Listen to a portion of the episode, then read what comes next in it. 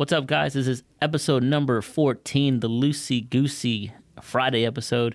Today, we're going to get into some car troubles because the last month it seems like we've had car trouble, so we're going to dive into that. also, we're going to go into the Sixers' next few games, all home games. And yes, Dame Lillard will be here in Philadelphia. Not as a Sixer, but as a Trailblazer. Next, we'll do the Thursday night football review. Then a look back at our NFL preseason predictions. We're going to see how wrong Rob was. Then we'll go into our week eight picks, our TTP, and we'll end the episode with our top five Sixers jerseys and the wins and losses. But first, here's a word from our sponsor. Hello, everybody, and welcome. Allen Lazard, Davante Adams, listening to this episode in quarantine. It's episode 14 of the PA Turn Pod. Joel is laughing already. Joined as always by Joel the King. I am Rob. We want to thank oops. We want to thank everybody for tuning in. Episode 14, one of our Loosey Goosey Friday episodes. Um, we are actually well, it's the sun is down. I was gonna say we were recording prior to sundown, but to no avail this week. How are you? I'm pretty good. This is a rare, the first time we're recording on a Friday, and it's not 11 p.m. or anything like that. We're It's both not off. almost Saturday. It's not almost Saturday. You don't look like you're like half awake or like you sound like you woke up. So it's good. I haven't had a beer or anything, but uh, I'm good, excited. How about you, sir? How are you doing? Oh, what is that, sir? It, it is a beer. It is a beer. I'm doing all Coors. Light. Speaking speaking of looks like, uh, what's the fit tonight on uh, fit, Pod episode right. 14? This I found at TJ Maxx. People sleep on TJ Maxx, but this, my friend, says soñador, Spanish for dreamers. That's all it says. That's it. There's a nice beige hoodie that says soñador, which means dreamers. That might ruffle some feathers with the the right wing people, but uh, I'm I'm you know we're dreamers. I don't know. Not not right wings like uh, Travis Konecny and um, Cam Atkinson, right? Never, never know those people. Those are left wing guys. I would think. I don't know. Who are those people? No idea. Uh, but tonight I'm I'm going with in honor of the Eagles getting smacked by the Raiders on this past Sunday Jesus. and Marshawn Lynch's um, wonderful appearance on Monday Night Football with Eli and Peyton Manning. I got my Marshawn Lynch Raiders jersey on today, one of my favorite jerseys that I own. Um, jer- I like when we do top five football jerseys, so a little teaser, we're doing top five Sixers jerseys tonight. Mhm. We're probably going to do top five football jerseys at some point. Uh, this will almost definitely be on there. I mean, that is the most vintage one of all time. The black the and Raiders, it, it's just perfect. Yeah. The- and I'm a sucker for black anyway, so there's just some Yeah. bias in there too, but it's perfect. I'm actually not a huge fan, not to get off track, but I'm actually not a huge fan of all the black jerseys that exist now. Like I think it makes sense for some teams, but um, so I follow a page on Twitter, and I'm uh, I'm actually a member of uh, the Uni Watch people or whatever. I got like a little Oh card God. out. So it, it they actually so what they'll do is they'll tweet out any like weird things that they notice about uniforms, like hey, Derek Carr's got a different font on his jersey compared to someone else. Um, but they what a they, loser.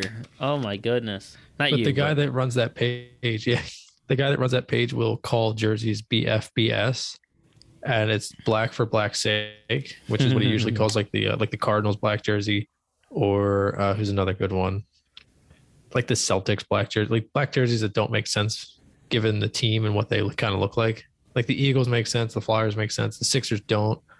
Like teams that have black jerseys that don't make sense. So I'm actually on board with that too like what would you do if the Seahawks came out with a black jersey? Like you'd be like, oh, that's cool, but it's stupid, right? doesn't make sense because they're the logo, the color is not Yeah. anything black in it. Maybe the eyeball. Yeah. So the why the hell did the it. Sixers have a black jersey last year? That I don't know. That I black is such a, a popular color, and you can match it pretty much. with Anybody can rock black. Yeah, and it's cool to have a blackout like in the stadium, That would like be kind sick. like Penn, like Penn State does the whiteout, yeah. and um, somebody does like the maze. uh, Was it like Nebraska or something? Or Iowa does the yellow. They call it the maze out or something like that. I mean, Pitt, the do, like, Steelers have that with the towel. That's Yeah. about it. Seeing I those love that wave around, called the. Yeah, I love that they're called terrible towels. I don't know what's so terrible about it. I don't know. They're good towels. This is the first time we've done two episodes in a week uh, in quite a while, and uh, wow, Yeah. car troubles. Car troubles. You want to go ol- first? You want me to go first? Dude, I am fed up with my car. like we almost didn't record last episode because I was on my way from work, speeding as always, and this time I just casually hit the brake and I can hear my car just.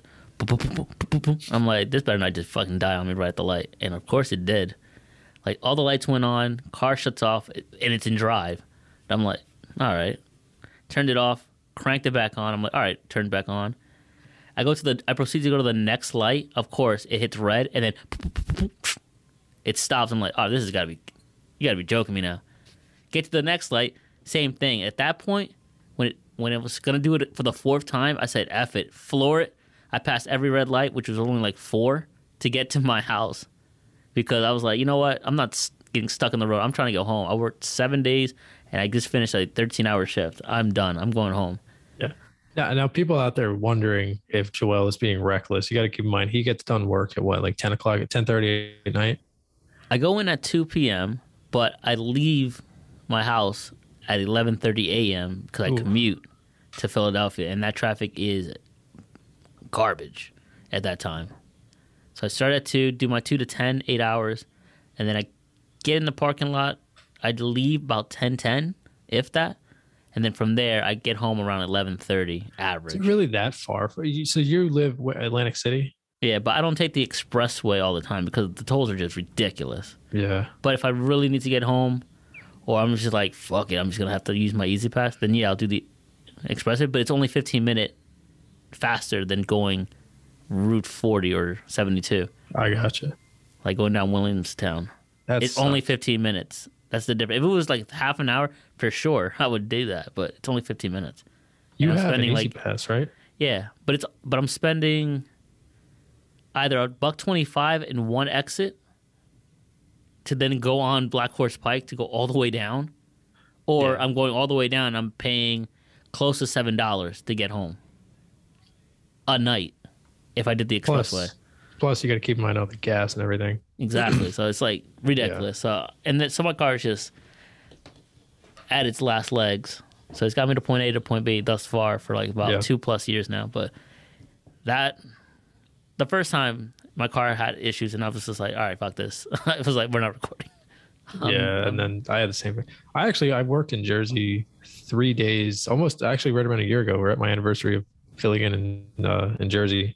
Yeah. I worked on Monday, Wednesday, and then another Monday and uh, one of our stores in Laurel Springs. you familiar with that area? no. It's like South Jersey. I filled in there. Uh, I got reimbursed for the tolls. though. I would imagine your work probably doesn't do that for you. Not at all. You just gotta eat it. yep. Um, so I had car trouble two weeks ago, I believe, two Wednesdays ago. We were gonna record, and Yeah. so this is a fun story. Um, not for any of my coworkers because I work in a health foods industry and I was eating Popeyes. But uh, so your niece and I ordered Popeyes on Uber Eats the one night because we were just looking for something to eat, and I knew I had to record, so we were just looking for something simple. And they were they, they were like legit missing like half the food on Uber Eats. So I was like, this is a this is annoying. So I get I go I'm like you know what I'm not going to reorder it because it's going to show up too late. I'm going to be recording by the time it, it'll get here. We live ten minutes from Popeyes. I'll just drive there. So I go outside. I put my car or my key in the ignition and it turns on for a second and then nothing. I'm ah. like oh. I couldn't even get the key out of the ignition. I had to use a screwdriver to get it out. Really? I'm like, this sucks. Yeah, I got a bunch of stuff in my car and I need to get out of the car. I'm like, we don't have AAA. We literally signed up for AAA that night so they could tow us. And uh, I text one of my buddies. I'm like, I'm like locked in my car. So my, my friend and his brother came out and they, they, they had like a battery charger and they tried to get it going and they charged it as best they could. That we couldn't get the car to start. Couldn't jump it either? No, so it was. I want to say this. This had to be like six o'clock because we were re- we were ready to record like around six thirty, I believe. It's like six o'clock because I just got home. Yeah, and I had uh, I had Brickell. She Yeah. was there, and we're like, all right, we might do like a hockey thing. And then you literally was like, having car troubles. I'm gonna try to get on. And I literally was like, dude, there's no shot in hell you're Well, gonna get on. I so- told you like, relax. Just you're gonna you're gonna be knee deep in that car. It turns Yeah. out you didn't text me back until either later that night, like midnight, or the next day. You Yeah, were so my- so into it. Yeah, yeah. My buddy came out. and He's like, "Oh, we'll just charge the battery to be fine." I'm like, all right, fine, that's fine. I'll go to work the next day. I'll drop my car off after that, and I'll be fine. and it wound up not work. Actually, no, I didn't have. So I had work the next day, but not the following day. I was going to drop the car off at like Pep Boys or something, get the battery replaced. Cost me whatever two hundred bucks, and I'll be good. Turns out none of that happened. It was six o'clock, and I got towed at I believe twelve thirty eight in the morning. They Yeah, came out. late. This guy was like on speed. I thought he was stealing my car. My buddies and I were following him. He was blowing every light on the way from pretty much on Byberry Road all the way across the boulevard, like Southampton Road across the boulevard to Bustleton. And we like by the time we got to the mechanic, he had already gotten the car off of the uh the tow truck. and also so he parked in front of the bay door, which my mechanic always calls the next morning is like, Hey, the township's gonna find me if you don't move your car. I'm like, it's eight thirty. I can't get there by eight forty. So I had to eat the the like the forty dollar fine or whatever he said he got. But I got it fixed, and then the next day, your niece was dropping her car off at uh to get it inspected at the exact same place. So I was in a crap situation. I had to drive her to school the next day. So if I didn't have my car, I would have felt like a jerk. But For yeah, that's why we didn't record a few weeks ago. Yeah, I mean that car troubles when they happen, your whole world is shook. Now, just like money, Yeah. time is just all in, into that, and then Oh yeah. not knowing what the actual issue is. Literally the day I got paid, I get paid on Wednesdays every two Wednesdays, and I got paid that that day, and I'd spend like six hundred bucks like that same week on my car. Your car chose violence on that day. Like, no, you're spending your money on me this time. Not your, not your little Yeah. girlfriend, not your little dog, nothing. Yeah. You're spending it on me. For context's sake, um, I was referred to Joel's niece. Joel's niece is my girlfriend. Yeah, and for So- context, uh, she's a teacher. So when he dropped her off at school, Yeah, she's Not not, like she's- 10. yeah, I, I'm allowed within 50 feet of her school. Um, yeah, she's a teacher. yeah, a pretty good So- one at that. Fun, fun. All right, sir. Uh, do you have any mailbag questions? Because that was the next thing I wanted to jump into before we jump into the Sixers. Let me check my side. got one on the Instagram. Instagram, and it's a yeah, we got one on Instagram, and it's a very inside joke. Is it? yeah. Oh, we actually get two. Um, Okay, so we got a good one. I think. I don't know if this is disingenuous, but uh, I didn't get Uh, one on my side, but so Uh, we got one from uh, on the on the actual Instagram account. My buddy Zach. yeah. He asks, "I'm going to pose this to you." Why Yes. me? Uh, do girls get more attention in a funny Halloween costume or a sexy one? I want to preface this by saying no sexy Halloween costume is actually sexy. You just look like slutty. How dare you, sir? Like, oh look, I'm a slutty Bob the Builder. Like, no, go fuck yourself. And that's my dad in the background. Uh, I don't know if it bled through. TV. Yeah, he's just bleeding Yeah. through. We'll get him on. Um, what do you call it? Uh, to answer his question, I think sexy one slash slutty one because it's just sex sells. Like, yeah, you see a funny one, it's like, oh shit, that's pretty funny. But you know, there's almost every girl basically has like some kind of like sexy slash slutty kind of outfit. So it's like, there goes Benny. Yeah, who Benny's outdoes who? it. You know, who outdoes who? It's, It's just his like- turn. oh look two nurses one's more slutty than the other but uh Yeah. for me both of them because like it's a costume. It's like oh who did who did uh, this person female or male take the time to actually dress up and what came out with it. When you get a, like, an anomaly or something like this outside the box instead of the nurse police and whatever's the the hottest thing like I bet you squid game is gonna be all over the place on halloween so i mean give me something different that's where Uh, well, here's something different. When I was in high school, freshman year, there was a kid that got in trouble because he dressed up as a penis on Halloween. it, it was just like a trash bag with like two other trash bags around his feet. And there's actually a page on Facebook called like the Central High School Penis Man. And it's No just way. a picture of him. Yeah, I'll, I'll I'll send it to you while we riff. Um, I actually don't really have an answer for that. Quite, I don't really care about what people dress up for as Halloween or I mean, up as for Halloween. Yeah, me either. But like, if it had to be, I guess it would be just that. Uh, second question here. This person actually, so this person, I'm guessing they meant to say anonymous, but they put unanimous instead of anonymous. Of So this person wants to remain unanimous. So you are the only one apparently. Um, your favorite Halloween costume as a child. Now, did you dress up for Halloween when you were younger? Um, I think so. I think so. Uh, I I have a picture of me as a child as Halloween, but it's like two costumes in one. Really? I didn't know what I was going for, but uh, my favorite one is the picture that I have. Let me see if I can pull out. It's like Count Dracula, and then some other, like I don't know, some figure. I gotta like look at it though. I when I was younger, I didn't realize that Blue from Blue's Clues was a girl, and I dressed Wait, up as? Blue one year. Yeah, apparently. I, I mean, at this point, might- if you assume it's gender, you're probably in the wrong. I dressed up as, as Blue one year. And my dad dressed up as Steve or whatever. Um, so you'll you'll like this one.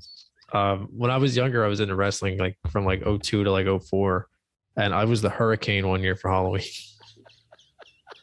but I was like, I was the Hurricane in a Flyers jacket because it was so cold. Oh, so my cape was around the the Flyers jacket, and I had the mask. People thought I was Batman because of the shape of the mask. I remember going to like the post office or something with my dad to pick up a package that had the um the uh the the costume in it because we it, for some reason it wasn't delivered to the house. Do you have a picture of that, sir? I put- definitely do. If I put this on don't, it's at my parents' house. We should put this What's on the podcast. We should put this on the podcast Instagram. Yeah. Because Halloween is literally what a few days now. Yeah, I, I got to stop at my parents' house now because if I don't have it, they definitely do. that is Because I remember seeing it recently. Did you go? What's up with that? What's up I with that? I tried to fly. Apparently, you don't fly. He wasn't. He must not have been a real superhero if he didn't fly. I, I don't know if this counts. Uh, I'm, well, it doesn't do for audio, but I'm showing Rob on the Zoom what I was. yeah, this is great for audio. What were you, Grover from Sesame Street or something? Yeah, so it's Grover's head, but then I have some kind of like suit. I guess maybe it is his suit. I don't know. I thought it was two costumes in one, but apparently I guess it is Grover from Sesame Street. No, it does look like two. Co- I don't know. That's interesting. We'll throw that on the Instagram. It's a babyface assassin, so people won't recognize Yeah. me. It's Um, and then. I have another. Yeah, That's that's what I look like without a beard currently. Like that's the picture. yeah. You would just look like a little baby. yeah, Um, an adorable. right. The other question. So this this is, kind of cheating because this came from a friend of the uh, of the show. Uh, well, I guess they all come from friends of the show. Uh, Firefighter Joe. Oh, Um, he's, in he's electric. He's one of yeah, the yeah. He's Mount he um so he actually sent me a, a pod question and i didn't so i actually haven't contemplated an answer yet so i'm going to be genuine when i answer this the same way you will okay. um he asked what halloween candies do you immediately throw away when you're trick-or-treating There's a bunch of them. i can think of one I can think of one for sure. I think we both on the same page on that one. almond joy Oh no, I was going candy corn. Just oh Bink. that too that doesn't count candy corn is wax like you throw candy corn's not even in a bag. They literally just throw it in there as is Ah, amongst the rest. Like let's what are we doing here? what, no, no, don't do that to my food. But uh, almond joy, yeah, that anything dark chocolate and uh anything that's like excuse me, anything that's like mint, like sweet tarts or, or whatever that is. oh you don't like mint Nah, like Andes mints no, no, like peppermint patties no, like the sweets, like it's like sweet tarts. you don't like sweet tarts Nah, I'm not a fan of those. And this other one that's like a small, I don't even know what it is. what spree uh, smarties Smarties, that's what I was going for. I, I so I like sweet tarts. Smarties are way different. I don't Both really like. Smarties either. Granted, I don't really eat a whole lot of candy now. The only candy I really eat now, if it counts, are the little the, the gummy worm things, the sour worms, That's good. and then occasionally I'll have some milk duds. They remind me of my childhood. Milk duds are hit or miss. Like if it's if someone Yeah, was like going to Big Lots and got the expired one, it's not good. that's Like- fair. Come on now. Uh, I'm not a big fan of licorice either, so I would have thrown that thrown it away or given it to my parents or something. Uh, I'm not mad at that either. Anything that's like fun size, like the Yeah. Snickers, the Milky Ways, the Twix, I'm all in. Give me all that. I'll Uh, eat that all. I'm not a Snickers guy. You can have all the Snickers. I don't like mounds either. I don't know what the heck's inside of those. tragic. That is nasty. Um, So we did candy like a month or two ago. It, was were you the one that I had to explain Take Five to? yeah, but it's Dude, they're sick, amazing. It's a sick cover logo Oh, it's- design. It's it's le- it might literally be lethal.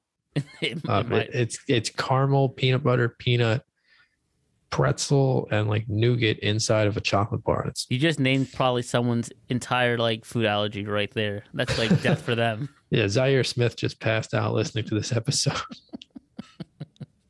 peanut allergies.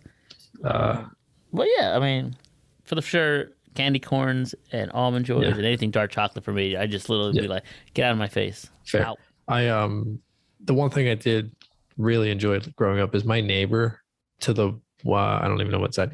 The the one side of us, my neighbor, he would give out like little bags of like uh, popcorn and little bags of like pretzels and stuff, and that was always a nice little curveball and like a nice change of pace from like all of the candy and stuff. Really? Oh yeah. Yeah, Shit. I, I'm not a big cotton candy guy. I don't really think anybody gives that away for Halloween though. God no. I- If that if that does happen, then you're just a heathen. Yeah, the probably other- like a psychopath. the only like bags of cotton candy that I can remember are um are like the ones they had at Hollywood Video, but they were like in chip bag, like regular size chip bags. They weren't like little small enough they can hand you for like Halloween and stuff. I don't remember. There was like a sour one and then a regular one. I mean, I'm sure, but I don't. I can't even think of what could have been. Um, All right. Yeah, I can't think of one. Um, yeah, um, Three Musketeers is trash, by the way. I'm just gonna go on Three a limb on one. Musketeers. Three Musketeers. That's the one, the have- silver wrapper. Yeah, Oh, those are good. trash. Oh, come on. oh, by the way, so I heard this on the radio. Have you ever had a mallow cup? What? Apparently, it's a marshmallow cup similar to a Reese's cup. let me let me see It this. sounds delicious. I googled it. They were talking about it on the radio, and I was like, mallow "This sounds candy? amazing." Mallow cup, or uh, maybe Uh, it's mallow candy. Mallow cups. They look delicious. What's inside? Coconut? Coconut and marshmallow. That's a negative. I mean, the marshmallow maybe, but the coconut no. It looks good if it was like cream, like like that uh frosting. I don't know how to explain it, like a white frosting. But this is coconut. No thanks. Out of my face Uh, that. Trae Young just got fined fifteen thousand dollars for making contact with an official. The league is becoming as soft as ever. Whatever. Uh, speaking of the league, our beloved 76ers, in true Sixers fashion, up by what, 17 points or 27 points last night or two nights ago. They were so Uh, almost blew the game. So they stand at three and two after almost blowing the game against the Pistons. That we thought Embiid was actually going to sit. Turns out he played and he's questionable tomorrow. He's what's the 82 games over under 65 and a half times that he is questionable leading into a game. Over. Over, yeah, same. Um, so they they wound up finishing it off. And Embiid hit a like a really nice three pointer to kind of put the game on ice. They wound up winning by seven or six or something. hmm But they, honestly, they need to be able to blow these bad teams out. Um, It's scary. last night, it, yeah. If anything, the question I have for you is, does this team have a closer? Joel Embiid has to be the closer. He's the main guy. He has to step up. There's no Ben Simmons that's going to bail you out on defense and to put the blame on when he doesn't make the shot. You're the focus of that team and most likely will be once Redacted leaves. So you are it. So you got to be the MVP. Like Julius Randle put the Knicks on his back last season. You got to do the same. You got to be the closer and up your game. Stop taking these Yeah. wild threes. Granted, I mean, it worked, but you're the big man, dominating the paint, and look for your teammates as well. They got to step up as well. But there is no other closer than Joel Embiid has to step up. I guess my other question also is can you have a closer that operates primarily in the post? Because I feel like, you know, you have guys like Kawhi, you have guys like Dame, um, even like kind of, I guess Westbrook kind of counts, Durant, like these star play, Trae Young, like these star players. How often is Nikola Jokic the closer or Anthony Davis? Like, I feel like it's tough when you're not an isolation wing. Can you win games with a closer that kind of primarily is going to get his points down low?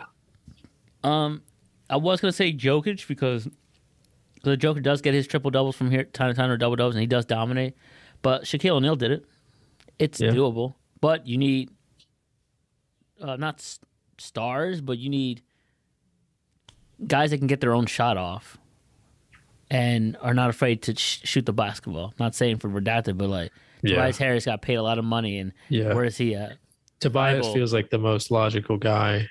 And Thybulle, like, I mean, you're young Yeah. and you're good on defense, but you need to step it up, buddy. And Maxey, Yeah. he's being thrust into that starting point guard. He's not really ready, but And Shake Milton, he's coming back, but he's not really a closer. His inconsistencies as well. Yeah, the And thing that uh, I they kind of lack.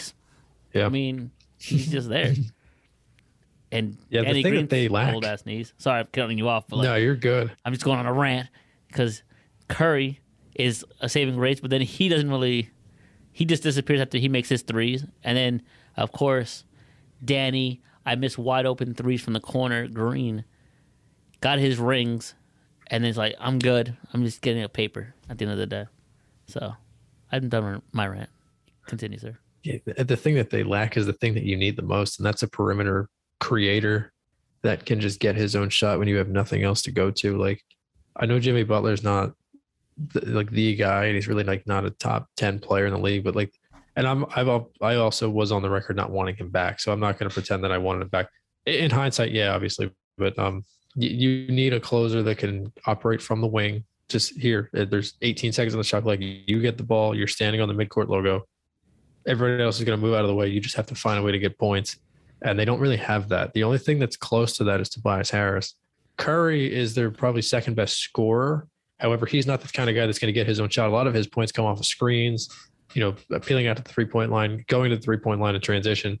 Occasionally, he'll put the ball on the floor, obviously, but he's a lot like JJ Redick in the sense that like you need dribble handoffs, to set screens, back screen, like all these things, and, and get him shots. But I wonder if Embiid can be the closer. And I mean, uh, if if not Embiid, if not Harris, who? Like Milton's the only guy on the team that can get his own shot, aside from Tobias. and that's scary. I mean, they also need a floor general, and they need someone who's not afraid of the moment. Butler was not afraid. He's like, "Give me the ball. We're gonna Yeah. go and make something happen here." Granted, uh, whoever the coach was at the time changed that by playoff time to put it in Ben Simmons' hands in the playoffs, which was stupid, but Yeah, it is what it is. yeah. Butler handled the ball for a good bit of the playoff run. Pretty much whenever Simmons was off the floor, Butler was basically the point guard because I don't think they really uh, TJ basically couldn't play in the playoffs. Um, uh, Shake is back, which is something we pointed out last episode. Maxey's the starting point guard, which kind of thrust Korkmaz into that backup role because Isaiah Joe kind of looked terrified of being in the NBA. Um, Korkmaz was kind of that backup ball handler. At least Milton being the like the second unit primary, you know, facilitator. That will help a little bit. Um, so we have three games coming up, and you were you pointed this out to me prior. These are all at home, so in theory they should be winnable at best. At worst, I mean, Saturday tomorrow, or if you're listening, probably tonight, they have the Atlanta Hawks coming to town. Now Ugh. we all know what happened the last time the Hawks were here. Ugh. Then Monday they welcome their future closer Damian Lillard to town, and Wednesday uh, another. So this is a pretty tough stretch. Wednesday they have Chicago. The Caruso Bulls. Yeah, my biggest takeaway is this is going to be a huge test to find out a little bit more about whoever the Sixers are going to put out there to you know guard the other team's best offensive player, because you got Trae Young coming to town, you got Damian Lillard and CJ McCollum coming to town, and then you got I think LaVine is hurt, but you have Lonzo coming to town. You got DeRozan. Like that, these are going to be interesting games. Um, He got hurt what do you night? think? What's up? He got hurt last night. No, he got hurt like a few games, like the first or second game. I remember he was questionable leading into the last game. Is he back? Yeah, he. I don't know if you saw, it, but like Caruso made this no look pass to him, and he made for the dunk last night. Oh, okay. Then, Well, there you go. Well, But then LaVine's they- coming to town then. then they go into like celebrate mid court, and then he runs into Caruso, and Caruso bodied him, basically dropped LaVine on the ground in mid Well, transition. It's because he's sneaky athletic. Um, Um, but So, I mean, it-. Who knows? best case scenario, obviously they come out of here three wins. What is the bare minimum for you? Do you need two wins out of these three? I know it's early in the season, but these wins now matter as much as the wins later on. They need one win at least, because I mean, yeah, they need two, obviously. But looking at this, I see them going zero and three. There's no shot because Trae Young is not the primary scorer. You got um, Bogdanovich, I believe is his name. Bogdanovich, Kevin Collins got Huerter. paid. Collins, Collins. got paid. Capela's there. He gave Embiid some trouble at times. Huerter, who destroyed us at that one game, and destroyed Steph, Steph Curry. Uh, if I could speak, maybe Seth Curry got roasted in the playoff series. and then I believe Smooth Lou Will is still there. I mean that Atlanta Hawks team, and they came into Philadelphia and Yeah. destroyed them in, in seven games. So I mean, that's a, a loss. Dame Lillard's coming in to literally just showcase his it's like he's in a double edged sword because he's trying to like elevate his stat, but then he's also destroying the team that he might be going to. Yeah. And if they can't play defense, why would he go there and be what the only defender? Doesn't look right. He needs pieces. And then the Chicago Bulls are loaded. I mean, granted they lost against the Knicks last night in a thriller, but they're a pretty good team, a playoff team. So I- don't see. And they're all each team has multiple scorers. So even if you have your best defender on the one, everybody else can hurt you. I mean, just you like Yeah. you pointed out, Curry can't really hurt you unless in transition gets to the three or off of screens. You limit that, Curry's out of there. Yeah. And Tobias Harris, he disappears. Maxey, he looks like he shooketh.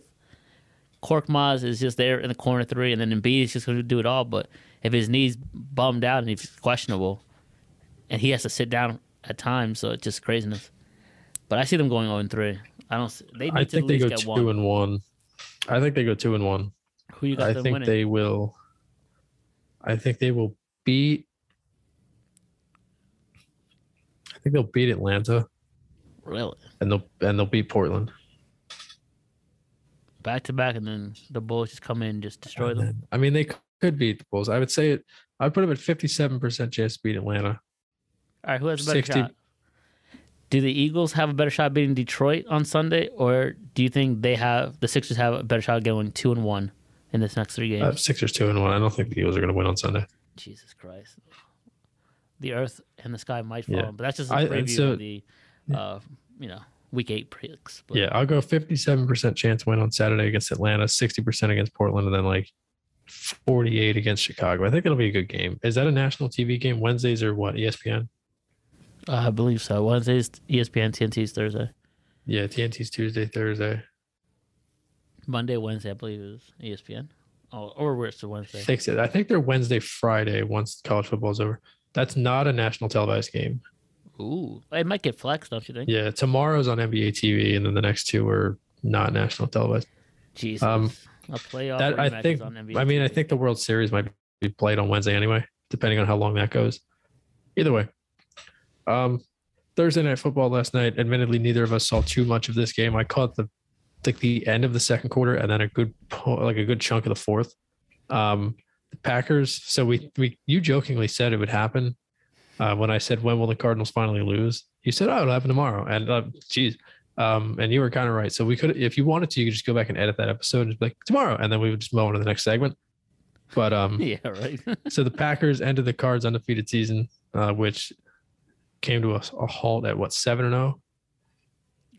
yeah, yeah. Okay. Uh, six and oh, seven and oh. I don't uh, if they had a bye who, week yet. who cares? It's just a one now. Uh, No, I don't. Th- I think they were seven and zero. Um, There's only one way it, so find out. actually going going into play yesterday was the first time in like 50 years that the NFC had the five best outright records in the entire NFL this late in the season. Because I believe the Cowboys, the Rams, um, the Packers, the Cardinals, and someone else, and the Bucs maybe had the five best records in the entire league, which is fascinating. Um, so 24 21, two touchdowns for Randall Cobb, two touchdowns for James Conner, who I have to play against in fantasy. Ouch. Rodgers threw for a, a buck 84, had two touchdowns. Murray threw for 274, had two interceptions, no touchdowns. Um, so Rodgers, of course, was playing with less than a full deck. He was missing Marquez Valdes-Scantling due to injury, Allen Lazard due to contract contact tracing, and then um, Davante. Davante Adams, of course, was the big blow. He was out because of COVID protocol, and then Robert Tonyan got hurt mid-game. Uh, so they were relying really heavily on uh, Aaron Jones and AJ Dillon, and they they wound up controlling the ball enough to make sure that they won. Their defense stepped up. Minus, I believe Jaire Alexander was out, but um, Kyler Murray at the end of the game. Did you see the interception at the end? I didn't see any of the game. So, so the Cardinals were driving, driving, driving, driving, got down to like the inside the twenty, I believe. Mhm. Kyler throws a little back shoulder fade to the so they're going right to left on the hard camera. Back shoulder fade. AJ Green at the top of the screen doesn't turn around for the ball. Rasul Douglas, former Eagle, Super Bowl champion, Oh, intercepts yeah. it in the end zone, finishes the game basically. Or no, actually, it might have been to the bottom right. I forget. It was late. I was tired, but it was to the right hand side of Murray on whatever side of the field he was going toward. AJ Green never turned his head. If he turns his head, it's probably six, but it wasn't, and it was a pick instead. And uh, Super Bowl champion, Super Bowl 52 champion, Rasul Douglas intercepted it. You know damn well he's looking at that tape like, what happened? Why didn't you look? Yeah, they asked Murray about it, and I believe he said it was just a like a timing error or something. That's Um, what you can't say in those moments. Yeah. So, my question to you Yeah. Um, I don't know how you had the NFC playing out, and we're going to get to that in a moment as well with our preseason predictions that we're Mhm. finally touching on. Yeah. Uh, right. I don't know how you kind of in the middle of the season had the NFC kind of playing out, but does this change your outlook on the NFC playoff picture at all, or does it kind of just eh, whatever? It's it's a win for one team, a loss for another, and we're just going to keep going forward anyway. the latter. I mean, Yeah, Packers got to win. Arizona took their first loss. They should get. They should have a loss early in the season, resilient, and get that loss under them because I agree. If you go undefeated, it's just more pressure. And then obviously when you get in the playoffs, you cannot lose because it's win or go home. Yeah, the further you go, the more difficult it is to keep going. It seems. I mean, ask the Patriots. Eli Manning came in there in the Super Bowl was like, all right, you ain't going undefeated. And then the Miami Dolphins, Yeah, 72 Dolphins were like, thank God that happened. your record doesn't matter once you're in the playoffs. Yeah. Um, I I mean, aside from you know getting home field advantage and everything, but uh, if you're zero and zero this week, and that's all that matters. It doesn't really change though to answer your question, like because I had the Cardinals. I believe I had the Cardinals getting in the playoffs. Yes, you did. Okay, so I had them going in, and then last episode, you asked me a similar question: Is this a Super Bowl contending team?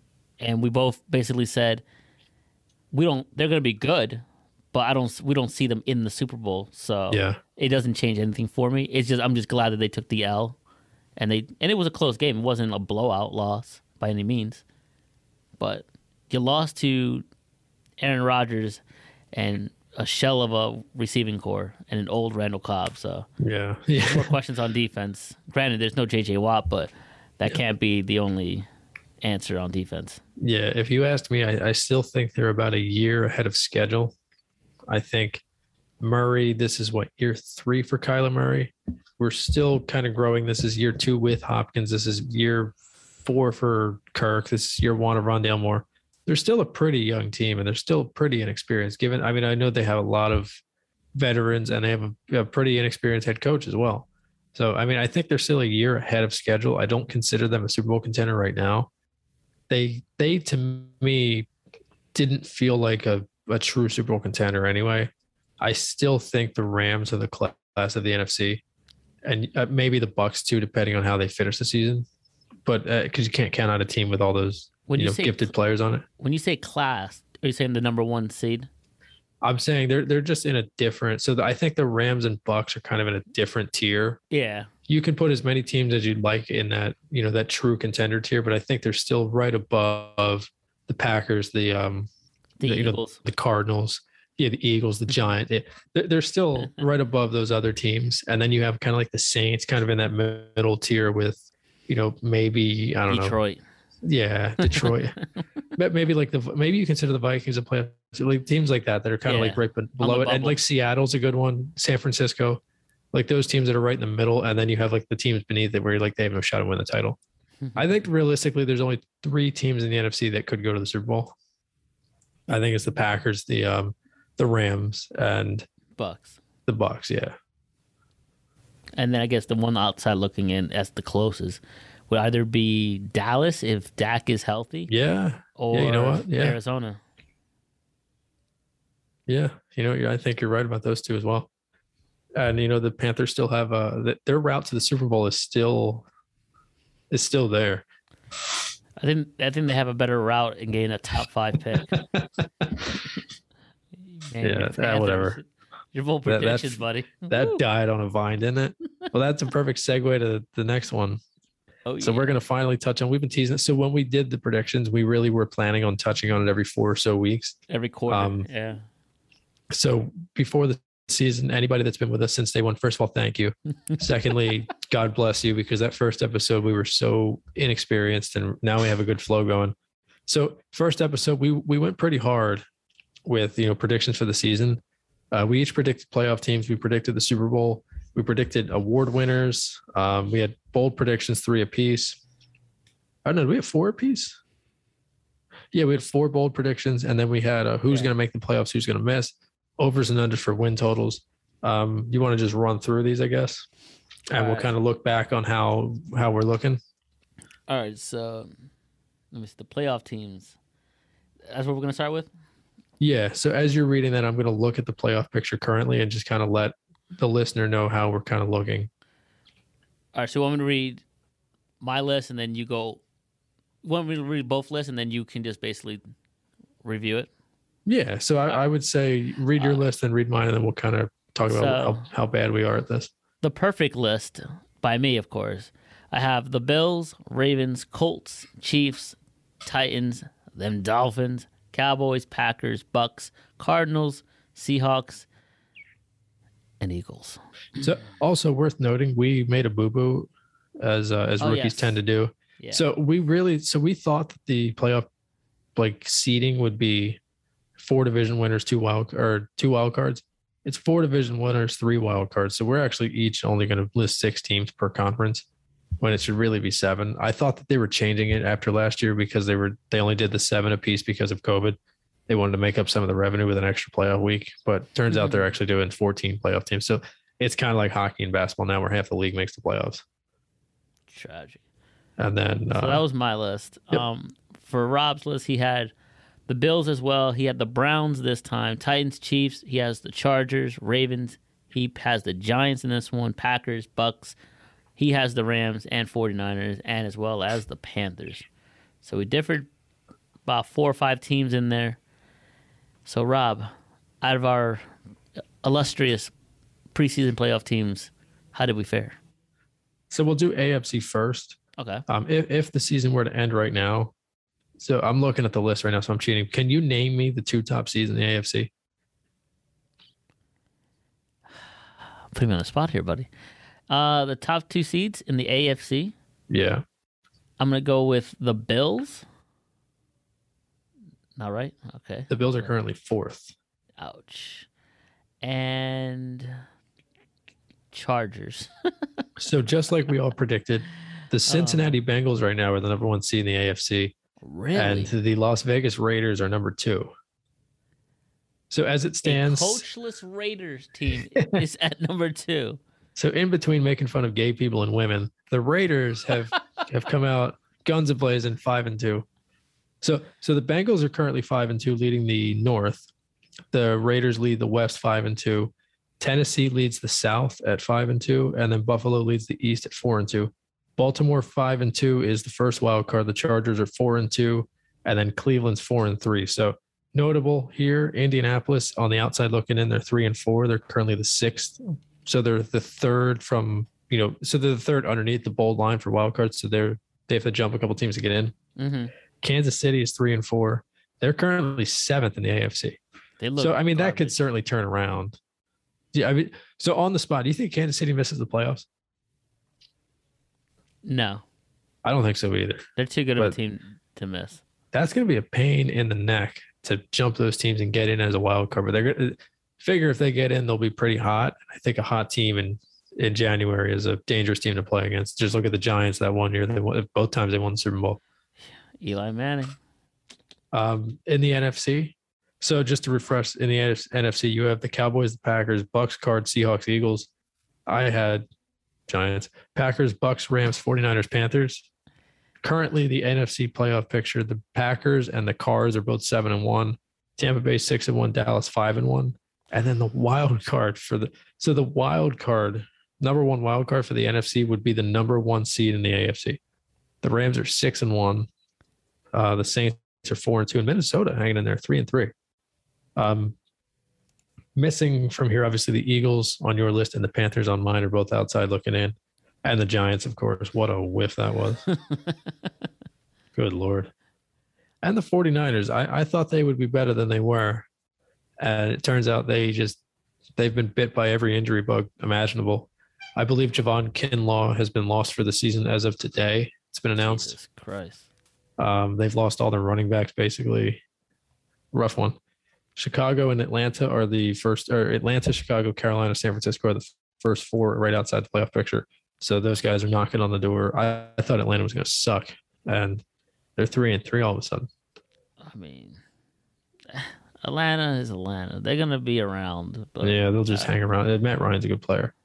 Um, I mean, that's probably one of our best all-time cover Matt yeah, that was that's one of my face. favorite. All one of the Eagles wins. Um, Right. So for Super Bowl predictions, this one was a fun one. It's it's obviously unfair, but and we preface that. I like how we both have the same team losing, but they could be the one winning. So uh, Joel has Kansas City beating Green Bay in the Super Bowl, and then I have uh, page two of the notes. I Buffalo. have Buffalo beating Green Bay in the Super Bowl. Um, if you had to today say who do you think goes to the Super Bowl, who would your prediction be? I would say. Hmm. I think somehow, some way, Kansas City will still get in, You think so? but still lose, but to the Rams. I'm gonna lose to the go. I'm gonna go Rams and Bills. I would like to say Bengals, but the Bengals, Bengals would be bad. awesome. Uh, dude, Bengals and like I don't know Rams Super Bowl. That'd be fun. Ja'Marr Chase and Burrows. I think Zac Taylor, the head coach of the Bengals, correct me if I'm wrong because I didn't look this up, but I think he was the quarterback coach for McVay when when he uh, like in Los Angeles. Let me see. So that, I mean, that would be an interesting little. They would find a way to make that like a huge storyline. What's his name? Um, uh, Zac Taylor with uh with a C, no no K, no H. Let me see. Zac Taylor, football coach. Um, let me see. Yeah, he was quarterback. There you go. Yeah, you're right. Do it live. you. What what what a what a memory. What a pull! What a pull right there, buddy. Coaching career. Rams. All right. uh, so- 2020 season? No. I think he got hired heading into 2020. All right. So the, the next thing was um, award predictions. We'll kind of just run through this real quick. Um, so MVP, Joel had Patrick Mahomes, um, and I had Tom Brady. Defensive player of the year, we both had Aaron Donald. My microphone has a hair on it. Uh, offensive rookie of the year, you had Justin Fields. I had Trevor Lawrence. Uh, next one is defensive player, or defensive player, defensive rookie of the year, Patrick Surtain. Coach of the year, Sean McDermott, Matt Rhule. Uh, so we both had Sertan. And then you had McDermott, I had Rhule. Um, comeback player Dak for both of us. Love Um, Dak. Friend of the show. I mean, it was tough to go again. It was either him or Barkley, and you couldn't really trust Barkley to stay healthy. So, uh, right now, you want to guess the, the three front runners for most valuable player in the National Football League? Tom Brady. Tom uh, Brady's second at Tom four six plus four sixty. Kyler Murray. And Murray's fourth. What's his name? Stafford. Stafford is sixth at plus nine hundred. So Josh Allen is the front runner at plus three hundred. Tom Brady plus four sixty. Dak Prescott plus five hundred. Kyler Murray plus six hundred. Aaron Rodgers plus nine hundred. Matt Stafford plus nine hundred. Uh, Mahomes is plus five thousand. So if they get red hot, that's a really good buy. If you want to kind of just go for some value. Um, next up, defensive player of the year. Myles Garrett, currently the favorite. TJ Watt and Trevon Diggs to follow. Aaron Donald, who was our pick, is fourth. After those four, there's a massive drop off in the odds. Aaron Donald's plus 800, he's fourth. And then Nick Bosa is plus 2,500, he's fifth. So pretty big drop off there. Jesus. Offensive rookie of the year. Do you want to guess who that is? I mean, it's pretty Oh. much a it's a runaway at this point. I would say DeVonta Smith. Nah, I'm joking. It's got to be Ja'Marr Chase. Ja'Marr Chase is a heavy favorite, plus 100. Mac Jones, second at plus 500. Trevor Lawrence, plus 900. Najee Harris, plus 1,000. Fonte Smith is on here at plus 4,000. And Kenneth wait. Gainwell, plus 10,000 at the bottom. How is that an Eagle showing? Um, yeah, how about that? You said minus 100? Uh, plus 100. So even money for Ja'Marr Chase. So you get on that before he goes to minus money. I'm about to. He's got the most uh, receiving yards of any rookie, I think, ever through seven games. I'm to put a Hyundai on it. You might as well. Then again, my luck has been crap of late. So Oh boy, these are some fun names. Jesus Christ. I should make you read these. So NFL defensive rookie of the year favorites. Michael Parsons, a nice easy one. Jason Owe, Jeremiah Owusu-Koramoah, Aziz. These aren't real people. Azeez Ojulari, Sante Samuel Jr., Gregory Rousseau Jr. Surtain currently is one, two, three, four, is ninth. So let's go Broncos. Yay. Man, Uh, coach of the that. year. They don't have coach of the year on FanDuel. Uh, comeback players, probably Dak minus a million. Yeah, Dak minus 300, Burrow plus 500. And then like nothing after that. Carson Wentz is sixth in that right now, plus 2,000. I mean, that could be a good buy, Carson Wentz, if they can pull it around the second half Yeah. of the season. They got to hope Dak kind of falls off though. I mean, the Dallas are Dallas. They'll somehow find a way. And then Tennessee and Indy go up, I believe, this week. It's gonna be a good game, and that could be elevate Carson Wentz. Yeah. Carson Wentz at plus two thousand. If that's good you said, value. right? That's Yeah. good value if you hold on to that team turning the, sh- the tide around. Yeah. So while I'm on here, right next to the season awards, there's the whether or not the team will make the playoffs. Oh my god. Uh, just for you know poops and giggles, yeah. Kansas City Chiefs to make the playoffs minus 198. So they're still thinking that Chiefs are going to get in uh, at uh, plus 160 for no.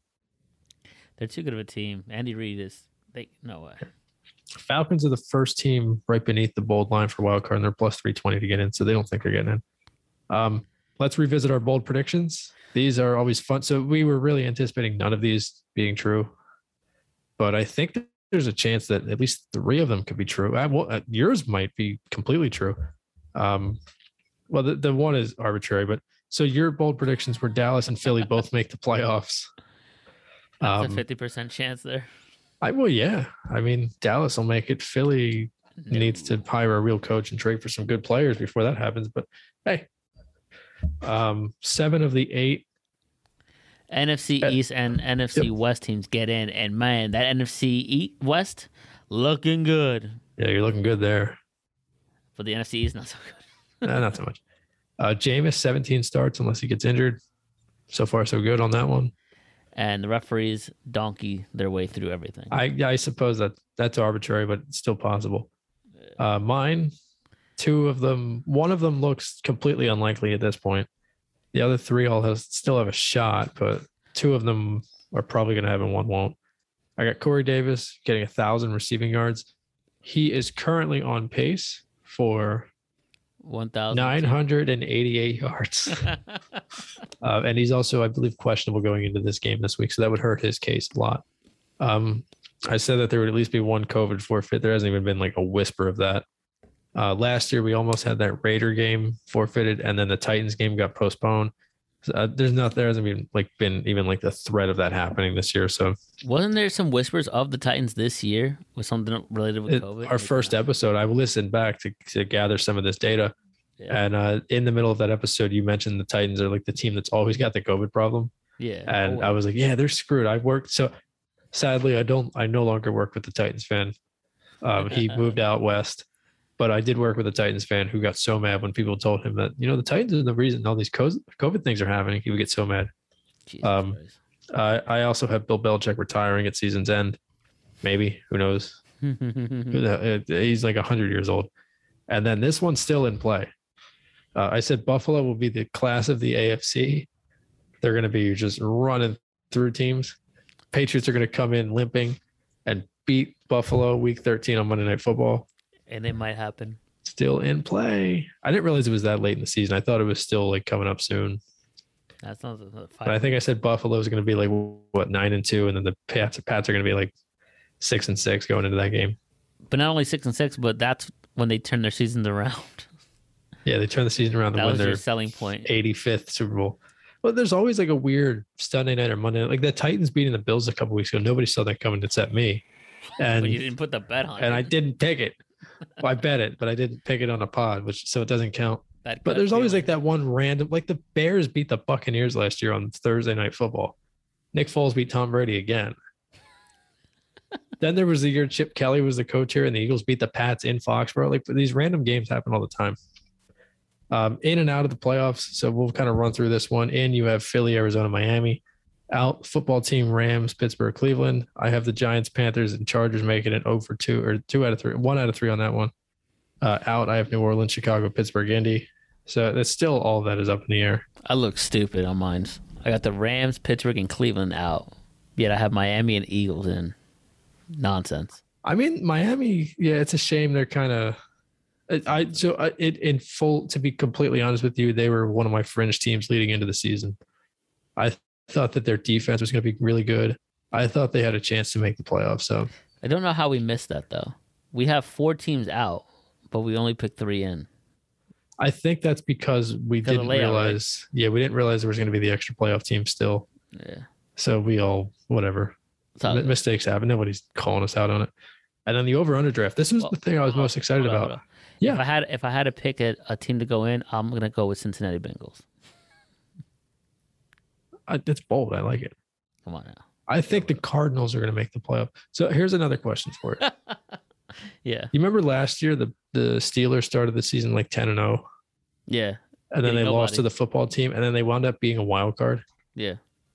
Do you think there's any chance Arizona really falls off and doesn't win that division? Oh, well, I guess that's that's unfair because the division's so top heavy. Is there any chance Arizona misses the playoffs? Miss the playoff? No. Uh, no. Yeah, I don't think so either. No. But they won't be the number one seed. They'll fall, they'll find a way to fall off, and then the Rams take it. Yeah, I, I I'm still pretty in on the Rams. So when we did the preseason predictions, we actually mentioned a couple good values. I said Rams making the Super Bowl was a good one. They were like plus 800. I was really going back and forth Rams and Packers leading into the season. Also, I apologize to anybody listening. My phone keeps going off because I follow a page on Twitter that tweets out the starting lineups for every NBA team for my fantasy, team reasons. Yeah, fantasy labs. So if you keep hearing vibrations, that's why.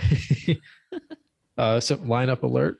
Kings will start Fox, Halliburton, Barnes, Harkless, Holmes. So two Solid. former Sixers and one future one. Um, It's a solid lineup. yeah. But yeah, that's that sound. I'm sorry, guys. It's all good. But yeah, it was tough not to pick the Rams before the season. I don't know how. Who were the ones that kind of just missed for you? the Rams for sure. Yeah, Rams. That I, I'm looking at LAR. I'm like, what an idiot. Thank God I didn't put You- Detroit in there. Yeah, right. Uh, for what it's worth, I listened back because I was gathering some of this information, Uh-huh. and you called yourself a donkey for not putting the Rams in the playoffs. it stays true. There you go. true. hey, uh, I mean, they're still just a wild card, so who knows? True. Uh, overs and unders. Oh, Uh. Mister, Mister, I Joel, have. My you're overs- actually looking. You're looking really good for all of these. So this is the currently- current record, right?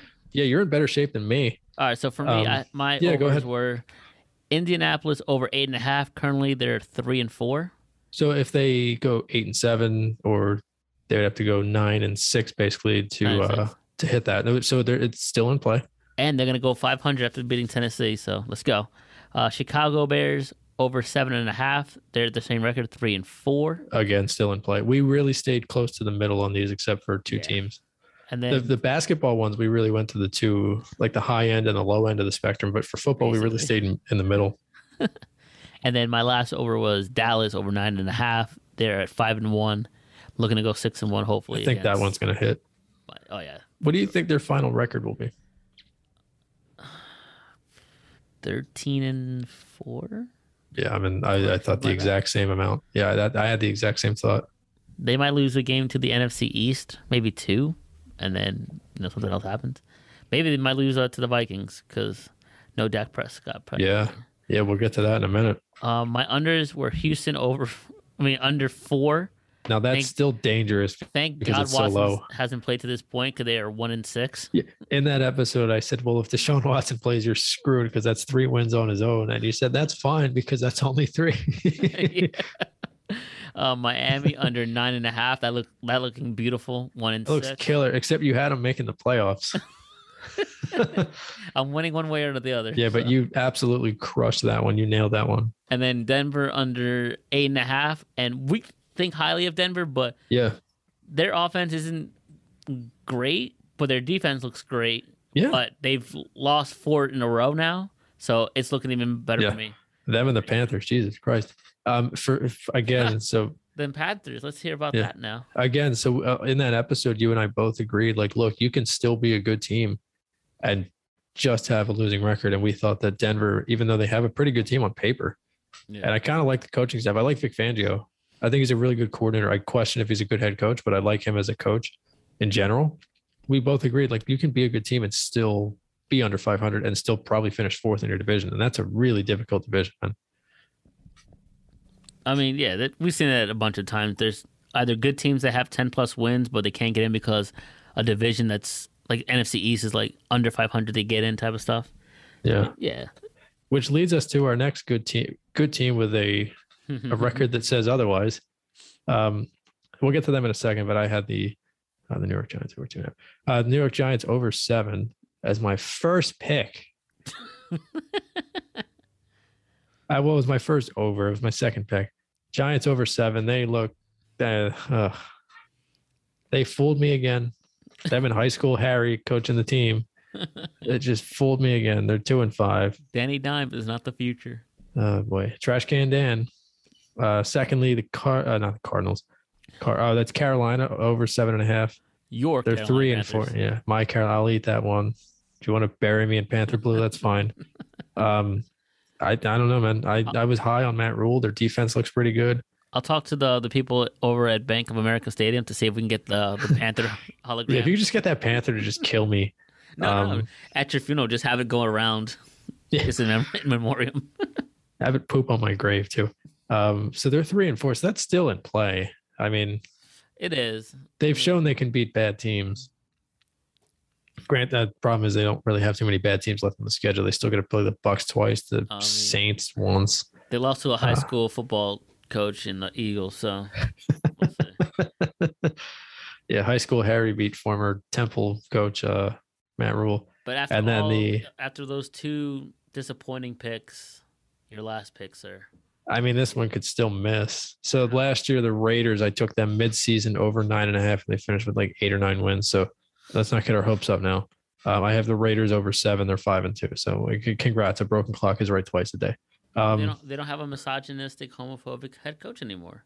yeah, Derek Carr is phenomenal, by the way. Oh yeah. He's got to be like the biggest. Like he's not going to win like comeback player, like most improved or anything like that. But he has really taken a leap this year. Um, my unders: New Orleans under nine. They're currently four and two, so screw me. Jets are one and five. I have them under six. That looks like it'll hit, even though Kurt Angle, the head coach, seems like he's got that team heading the right direction. And then Minnesota is going to make me sweat. I have them under eight and a half because Joel took Dallas from me. Um, I was going to take Oh. Dallas under nine and a half, which was going to be a donkey move, but Minnesota under eight and a half. They're I three and saved you. three. I was like, Yeah, yeah, save me from myself. but they're under three. So we're pretty much both going to break even on these. It feels like we're going to each hit three and then get three wrong. Maybe you'll get four right and get two wrong, but I think I'm at best I'm going to get three. I think we'll even out. You That, that's that's the art of betting anyway. These are all betting lines. We didn't. I actually put five dollars on all my overs and unders, so I pissed away five with the Giants, and you're breaking at least I broke even with the Jets. Oh, the All right. Jets. All right, So our next I- segment, sir. Oh, Yeah. what were you gonna say? No, I was going to say I actually haven't chosen my picks for the next segment, so this is going to be fun. Oh yeah, I was just gonna say our next segment is the week eight picks, and we're gonna do it live, live on the podcast. That because we haven't picked it, so in real time. This this podcast might go another hour long because of this, but I promise it'll go by smoothly, smoothly. This is the Um, loosey goosey Friday. I'm looking forward to our top five. By the way, I'm really excited for that. Oh yeah, I hate to Um, tease something that's like not here yet, but I'm I'm actually really this is one of the best episodes as far as like good stuff and top five. we've had a good a strung of uh, good episodes, minus the car troubles. We've, That's, Managed this it. is 14 straight good episodes. Dude. I mean, episode uh, what was it? Eleven or ten was great. Did we stop at ten? Probably the greatest title of all time. greatest title of all time. that was actually perfect. I was listening to that the other day, and it, it, was episode 11. That was the one after the couple hiccups, and we brought up the fact that that random question popped up. I was going to make a fake mailbag question at the beginning of this one and say, "Did you stop at 13?" I'm deceased. All right, let's go to week eight fix before I start dying again on on back to back episodes. Top All right. five episodes. Yeah, um, we are currently zero and one because we both picked the Cardinals yesterday. Oh, yesterday. jeez, yeah. the Packers screw that. So we are. Did you get one more loss? Because I said you were going to only get two wrong this week. This is nonsense. All right. The early window games. First, we're going to go to Detroit as the Lions, the winless Lions, and Dan Campbell's team host the Philadelphia high school football team, coached by Nick Sirianni. Oh boy. The line is minus three and a half for the Eagles, over under 48 points. Rob, sir, who do you have in this game? Lions. I have the Eagles. There's no, I cannot imagine that this is the first win for the Lions. And Jesus Christ. It, it just will be. Can I ask you a quick question? Um, yeah. So actually, so this is like a three-parter. The first two are pretty easy. so, do you like Nick Sirianni? No. Do you want to like Nick Sirianni? Yes. How many coaches in the NFL currently would you take over him? Fireman Joe, this is unfair because he asked me this question this morning. I said 27. Are we talking? Oh, okay. Like current head coaches. So like, oh, head the- coaches. yeah. So I'm I, I coaches in said general. I would take. I will at uh, 100. Enemy. Bieniemy. Yeah. Give me him. Give me uh, Doug Pederson. So I- no, no, no. So no. the only ones that I have beneath him are David Culley from the Texans, whoever's Gruden's replacement right now. I mean, they're doing pretty good. Um, yeah, right. Urban Meyer because he's a creep. Um, Mike McCarthy is a bumbling idiot. So those four are out, and then there was one more that I think's an idiot. Nick Saban. Um, oh, I would take Saban here in a heartbeat. You kidding me? Oh, Joe Judge, another high school Harry. So uh, Sirianni, do, do you think he'll get a second year here? yeah. Because you- he's, he inherited that team. It's not his. It's not his. Uh, uh, players, quote unquote. It's not his quarterback, and that's the caveat for every head coach. That Fair, yeah, that's team. also fair. It's not my. It's not my quarterback. This is the team that I was inherited. I'm gonna do what I can with this team, but this is not my team. Not my. Do you scheme. think they're going to give Hurts another year? Because we mentioned again in the first episode, it seems like coach and quarterback are really kind of joined at the hip. Although in this city, it seems like GM and quarterback are kind of tied at the hip. Yeah. Um, they'll give Hurts another. To answer your question this way, they're not going to cut him, and they're not going to trade for him unless it's something of great value. They will keep Hurts Yeah, and Minshew on the roster, but they will be drafting a quarterback, maybe two. it's fucking pouring outside right now. And if they draft two quarterbacks, one's definitely in the top five if they are in that pick. The other one will be late six to seventh round, and then maybe do trade Minshew or Hurts at that point for some picks. But for sure, Hurts will be back, but he'll have to win his job back because they're going to pick a quarterback in the first round. With And first one pick. more. I'm sorry. Before we move on, Yeah, um, so I'm just going to count out injury because I obviously with injury, the answer to this question will be evident. Barring injury, so full health, no, even not even like he's knocked out for a couple plays in the middle of a game and it changes. Do you think we see Gardner Minshew this season? Yes. Do you think, uh, what circumstances do you think will make that work? Like, in what context do you think we'll see him? in two scenarios. As early as this Sunday, by halftime, if the Eagles are struggling and down a couple scores and Hurts looks like dog shit, Yeah. and yeah, you make the move then. Not even maybe a permanent move. You could, and then you can have Hurts start the next week, but you can have him like what he did last season, come in a couple plays as Wentz stands on the sideline. You know, Yeah. have them both play that way. If not, by the bye week, if it's if they're stinking it up by the bye week, make the move, and you say, look, the season's pretty much a wash. Let's see what we have in Minshew, and Yeah. let's basically tank the season. That's the only two scenarios I see. Now, do you think they know what they have in Minshew based on the fact that he had a couple years, like a season and a half to play? Or do you think that they still don't know and they just, and they're going to evaluate him with a clean slate? Because I think at this point, they still, uh, do you, I mean, we don't even know what Jalen Hurts is at this point. I mean, we kind of know what he is right now. We don't know what he will be, unfortunately, but It seems like a confidence issue with Hurts out there. It's just he just he say, he can say all the right things and probably does everything in practice and in the Yeah. drills, but when it's game time, it's like he is deer in headlights and he's shook out there. But He- for the Minshew question, I think they they have the resume and they see what he can do, Mhm. but when it's game time, it's he's probably flips the switch. So in practice, he's probably decent, but game time is a different animal. I think you're probably right. That's a good point. So and it's um, mania, So when the lights are on, Yeah. he turns up. My concern with Hurts is literally everything from the neck up is like what you want from a quarterback, aside from decision making in game. Like the makeup, The the, moxie, the yeah, the the the one earring, the haircut. Um, no, but like so his, his mentality, that dude is apparently not shook by anything. He's a hard worker and everything. I just worry he doesn't have the arm talent to be a starting quarterback in the NFL. He doesn't have the arm as Carson Wentz said. That's if you think he has the arm like Carson Wentz, you are fooling yourself. Carson Wentz has a better Yeah. arm.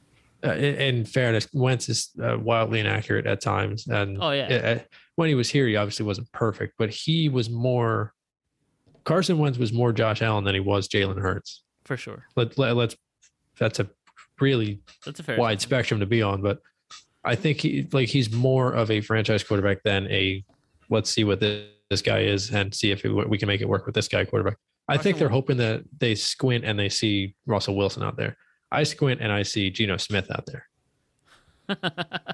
That's bad. And I love Jalen Hurts. We're both on the record. I have his jersey Oh, hanging yeah, in my yeah. closet. I'm a huge Jalen Hurts fan. I, Yeah. I want him to be good, and I wanted him to be good in college too. When he transferred to Oklahoma, and I was interested to see where he would go in the NFL. I wanted to watch him in the NFL anywhere but here, and naturally he comes here. yeah, the young black quarterback just doing his thing. You want to root for the guy. Does all the right He's things. great. Does all the right things, but Yeah, it just doesn't translate on the field. yeah. And it's probably I also saw, the scheme. It's Yeah. the, the the play calling too is not good Yeah, because that's a big part of it as well. Yeah, You're not running the ball, and he naturally is a runner. Yeah. RPOs and quarterback runs do not count as running the ball. You have to establish the run. Another thing we said in episode one: every coach says they want to establish the run, and they just don't. They run twice and they get away from it. If I'm not mistaken, I think one of us, if not I, recalled that statement that you said with Mike McCarthy when he got introduced as a Dallas Cowboy. Yeah, that's exactly what you said when McCarthy when Oh, we yeah, were we're gonna referencing feed that. we're gonna feed Zeke Yeah, the ball. Never exactly. fed him, Never fed him. Now he's just feeding him turkey apparently because he's fat. But Um, he fed him the night when the Eagles came through. My That's because they were winning by so many. Um, yeah, I don't know. One more thing and we'll move on because uh, it feels like we're harping on this. But there was a stat put out on Twitter today. It was Carson Wentz's first 11 starts with the Eagles versus Jalen Hurts's. Jalen's stats blow him away. Did you see this? I think you sent someone sent. I, I may. I don't think I sent it to you. I they referenced it on the radio and I, I sought it out. Oh, I don't never know if I sent it to you. No, but no. his numbers are better than Wentz. But you got to keep in mind, dude, this guy's been playing in garbage time. All, like he should just be wearing a waste management helmet because all of his yards and touchdowns are coming in games that are already determined. Wentz was playing in close games. They started three and zero that year. They beat the Browns, they beat the Bears on Monday Night Football, and then they beat the friggin' Steelers.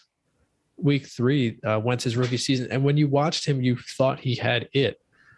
And he also had crap to throw to. He was throwing the ball to Dorial Green Beckham and Jordan Matthews. Meanwhile, Hurts has the Heisman Trophy winner. He's got Dallas Goedert's a better tight end probably right now than Ertz was at that point. And he's also got, you know, Reagor and Watkins and these guys. I, I don't know. and a capable running backs.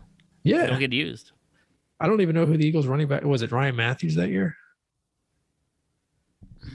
It's Mathews and Smallwood, I'm pretty sure. Gainwell, Gainwell on his own is better than both those guys. And he's the Eagles number two. And Boston Scott's better than both. Whatever. And, and we, I believe we have a better offensive line, or at least more athletic. Some of the same guys. I think the Wentz line may have been better, but again, this is all moot. Um, moving on. Yeah, Peters, whatever. He's on the Bears now. Um, weirdly enough. One last thing before we touch it, that Josh Allen comparison.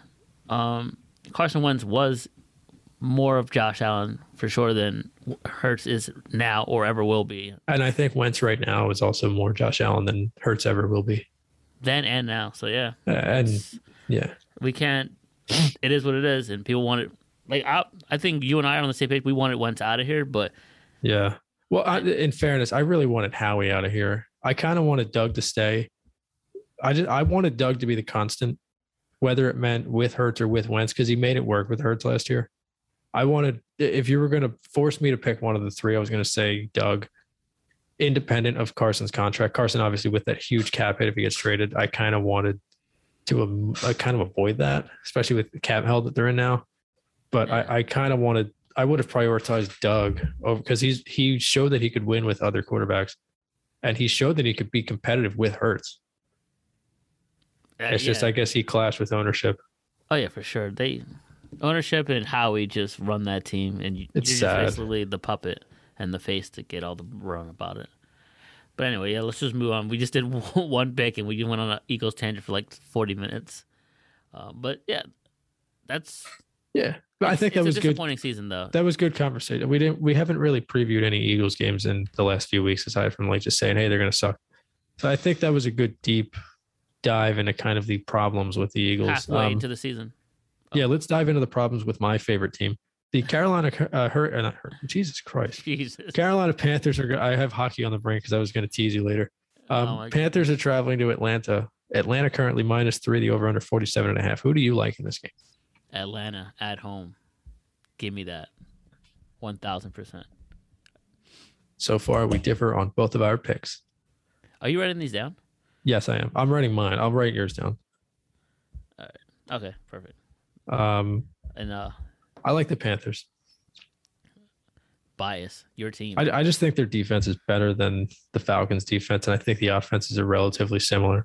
I just heard you say the same thing the past four weeks. Just insert not Falcons the next team, and you lost every single time. I listened to the preview we did for the week that the Panthers play the Cowboys, and I said, "Well, when there's it's this close, you rank the four units, and the Panthers' defense is the best unit of the four, and then they got absolutely trounced by Dak Prescott and the Cowboys."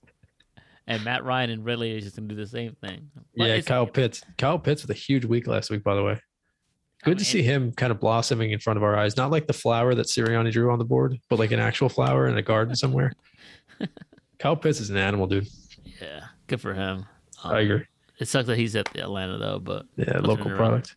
Um, next game, Miami and Tua heading down to Buffalo. Who you got? Minus 14 Buffalo, over under 48 and a half. Uh, I'm gonna go Buffalo here, but I think Miami covers that. I have Buffalo as well. Yeah, I, I think it'll be a closer game than that suggests. That's actually I don't know if that's a mistype on my behalf. I thought so when I was looking through these, I thought it was gonna be like eight, and I was kind of predicting them before I typed them. That might be that feels like a really irresponsible line, unless somebody's out that we're not aware of. And No, it's 14. Jesus, that looks nasty. I'm taking the 14 in that game. And this is, if I'm not mistaken, I'm gonna do it real quick here. Mhm. I want to say this is the fifth game this week that is a division game, and these division games are toss-ups. Yes. They're all toss-ups because they know each other well. They see each other twice a year, so they studied those teams the most. So th- I think this is five of them. This is back to back. We have Miami, AFC East, I believe, and Yeah, we do have five. NFC we have the NFC South. Yeah, uh, division games are always the most competitive. So So you're onto something that this will be closer than the line suggests at minus 14. now Buffalo has just beaten the doors off of everybody this year except for the Steelers week one and except for the Titans. Their two losses have been dangerously close, and all of their wins, it seems like, have been blowouts. So, I mean, Buffalo could also just run away with this one, especially at home. True. But we said I that do about like- that in week yeah. one and they, and they lost. Yeah, we were both wrong about that. All right, next up, we have San Francisco traveling to Chicago. The Niners are currently four point favorites on the road, over under 39 and a half. That is, I believe, the lowest total of the week, 39 and a half, which tells you either a lot about the defenses or a lot about The offense. the or a lot about the head coaches. Um, Um, who do I'll you take- like? I'll take the under on that. Really? Um, yeah. I'm getting Chicago on this one. It is starting to get a little colder, and Chicago is one of those windy, cold places, so that could affect the kicking as well. So I think that's maybe part of the thought, and I like your thought on also taking the under. When it's that low, I'm almost tempted to take the under. Yeah. I'm gonna go. No, I'm gonna take the Bears too. There you go. All right, next game. AFC North division game. Pittsburgh heading to Cleveland. Cleveland is minus three and a half. The over under here is 42. Rob, who do you have in this Um, division game? This is a tough one. Is Baker Mayfield back? Let's do a quick. search. He didn't play last week, but Case Keenum held his own. He looked really good. Um, Uh, If Baker's back, I'm going to take the Browns. No, you know it's a labrum. Even if he is back, he's not very good. I'm going to go Pittsburgh. he's I think. no, no, no. According to DK Nation or DraftKings, as of seven hours ago, Baker Mayfield has been taken off the injury report and will start against the Steelers despite a broken femur bone. So that's a savage right there. I'm still going Pittsburgh. And CBS Sports also says Baker Mayfield to start against Steelers. Antonio Brown ruled out for Bucs, and that's all. I'm still going to go Pittsburgh. I will. I already. go- It's in. It's in ink. I can't erase it. I'm going with Cleveland on this one. All right, this is gonna be a big week. One of us is gonna go down in flames. The other one's gonna go up to the clouds, or we'll just both go 500. Son, I'm not aiming for the clouds. I'm aiming for the Yeah, moon. all these division games. This is pretty tough. Yeah. Um, Um, next up, the Tennessee Titans at the Indianapolis Colts. This is probably one of my favorite matchups from year to year between divisional teams. recently. Yeah, of course. Yeah, last two three years. Um, and another it- division game, yeah. yeah, Indy minus two and a half, over under 50 and a half. Um, I think that'll be a good game. Oh, very good game. And at Indy too. I think that's the first matchup. I believe it's for no, they played early this year, didn't they? Oh yeah, yeah, they th- did. They, played, I think, like week two or week three. because last they- season it was they were They played Two like two out of the last four. Yeah, yeah they were two weeks apart, and they were both thrilling games. yeah. This is a really this is one of my favorite matchups. I'm gonna take who do I have down here? I have Tennessee, but let me think this one through. Tennessee's been Uh, looking pretty good late lately. They have looked very good lately. Yeah, I'm going that with Tennessee. coach, Mike uh, Vrabel, is one of the more like he's got like a set of balls on him. Like you can tell when a coach believes in his players as much as the players believe in the coach, and I think it's truly reciprocated between him and his team, and his team and him. I think it's one of the he might have as much coaching security of anybody in the league right now. I'm gonna go. Who are you taking? Belichick? I think it goes Belichick, Reid, Tomlin, him. Oh, McVay too, I guess. Arians. Uh, Sirianni. I took the words Uh, out of my mouth. So, do you Uh, like the Titans this week? Yeah, I like the Titans slightly over Hmm. because Carson Wentz is a turnover poppy, but Ryan Tannehill is no uh And no slouch either, and he They- likes to run the ball too. When you have both do. Derrick I- if you really want to get saucy, I would probably parlay an anytime touchdown for each quarterback. I'm going. If I had to do that, I would just I would lean more towards Ryan Tannehill than Wentz. Wentz would probably run it and fumble it. So if you want to get saucy with this game, parlay two touchdowns for each running back, Jonathan Taylor and Derrick Henry, or parlay a touchdown for each QB. You want to get real saucy? This is impossible. Get real saucy. Both quarterbacks and running backs to score a touchdown. Yes. Look at that. Let's go with. With the money line, don't, I was impressed by the Colts on Sunday. they look pretty good. They look. They looked good. terrific, Wentz is yeah. looking great. He looks a lot more like himself. I am going to go. I'm going to go Indy. At home, yeah.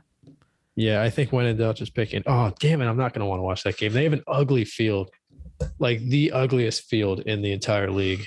They got to do something about it. I I can't be watch that game. And, yeah, WFT. That Yeah, field that's true. alone is tremendous. it just looks just like a high school uh, field. Just ask RG three. and next. All right, what were you gonna say? I was just going to say it looks even worse when you're lying down on it. So there we go. We broke him. Oh my goodness. All right, hold on. Next game, Cincinnati at the New Jersey Jets. I thought I lost connection for a second there. I was actually checking DraftKings to see if you could parlay all those together. Uh, I'm pretty. Oh, Fan- FanDuel, you can anytime touchdowns. Yeah. Oh, that's right. FanDuel, you can't. FanDuel's better. Um, Um, you said it out loud and you said it recording. So, because Rob, let, let's side note, Rob is a big DraftKings guy. I'm a big FanDuel guy. I've had more success on DraftKings. He's never admitted that no, FanDuel is a little bit better. And he's had more success, and he says it on air that oh, it's a little bit better. You can do parlays with anytime. Oh, it's it's much it's much cleaner to look at. Oh, by the way, no Julio Jones on Sunday. I just made my pick, bro. what the heck? I wrote it in. Oh shit, I wrote Indy anyway. You're taking Tennessee. Yeah, pick Tennessee. Um, yeah, next game is Cincinnati Bengals, the number one seeded Cincinnati Bengals against the New York that plays in New Jersey Jets. The line is minus ten and a half. One of the Oof. bigger ones. I think the second biggest one. Second, sec, uh, third biggest because you got the, team we haven't mentioned yet. Plus, we have um earlier we had Buffalo 14. Oh yeah, I, yeah, I missed the one that's right next to it. Um, over under forty three. Rob, who do you have in this game? Bengals versus Jets. Um, gonna go Bengals. I mean, I'm not gonna overthink this one. Same, Bengals. Ja'Marr Chase, I can't get over how good he's looked this year. I, I during the draft, I wanted them to take Penei Sewell, the um the offensive tackle, just to keep Burrow alive Yeah, because I figured you could have Ja'Marr Chase wide open downfield, but it doesn't matter if Burrow's on a sideline with a sling. Yeah. Yeah. Uh, meanwhile, you could have Tyler Boyd or Tee Higgins running away downfield with Burrow with time in the pocket. I, you know, in hindsight, sure they made the right pick. So good for them for sticking to their guns and getting somebody that likes uh, the quarterback. Um, not, since, since he's going to blow them out, if I'm not mistaken, did we touch on that? That is that going to be the new trend going forward? we did. Yeah, another one. The first episode. with, Tua and Waddle, I believe. Yeah, and Hurts and Smith and then uh, and um the Lawrence and Etienne.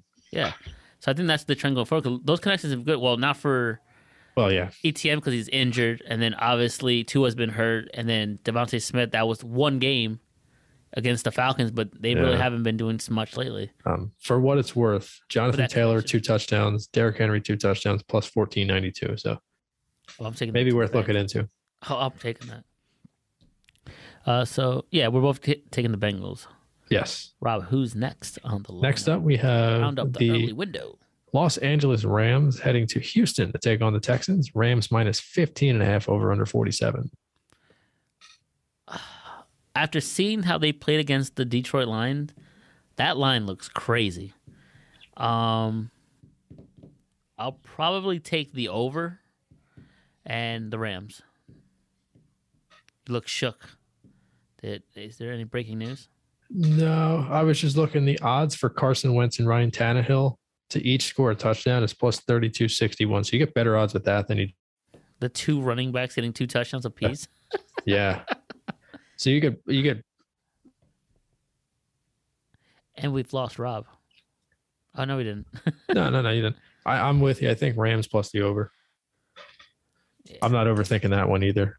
Um, next game, the late window, the four o'clock games. We have New England traveling to the Los Angeles Clippers. That joke will never get old, actually. It, it never will. Chargers.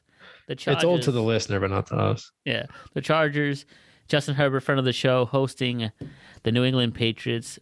Chargers surprisingly are minus four in this game. Rob, who do you have? I thought that would be wider yeah, when I, I thought, someone yeah. must be hurt. Somebody must be hurt on. Yeah. I- well, I think Ekeler was questionable, uh, but he was taken off the injury report today. Um, I don't, I don't know. I'm having one of those hunches again. Oh my goodness. I'm gonna go with the Chargers. I'm gonna keep it simple. I don't know. I kind of have a hunch. Oh, this hunch. It just they right. come and it's like my tick. It's like my t- yeah, Timmy. Uh, it's like my Tourette's tick. Uh, Hey, yo. no, I went in that. I've already made a couple bold ones. Of course, I'm gonna not- stick. For full disclosure, we are not making fun of anyone who has tics or Tourette's. No, I'm just South Park fans.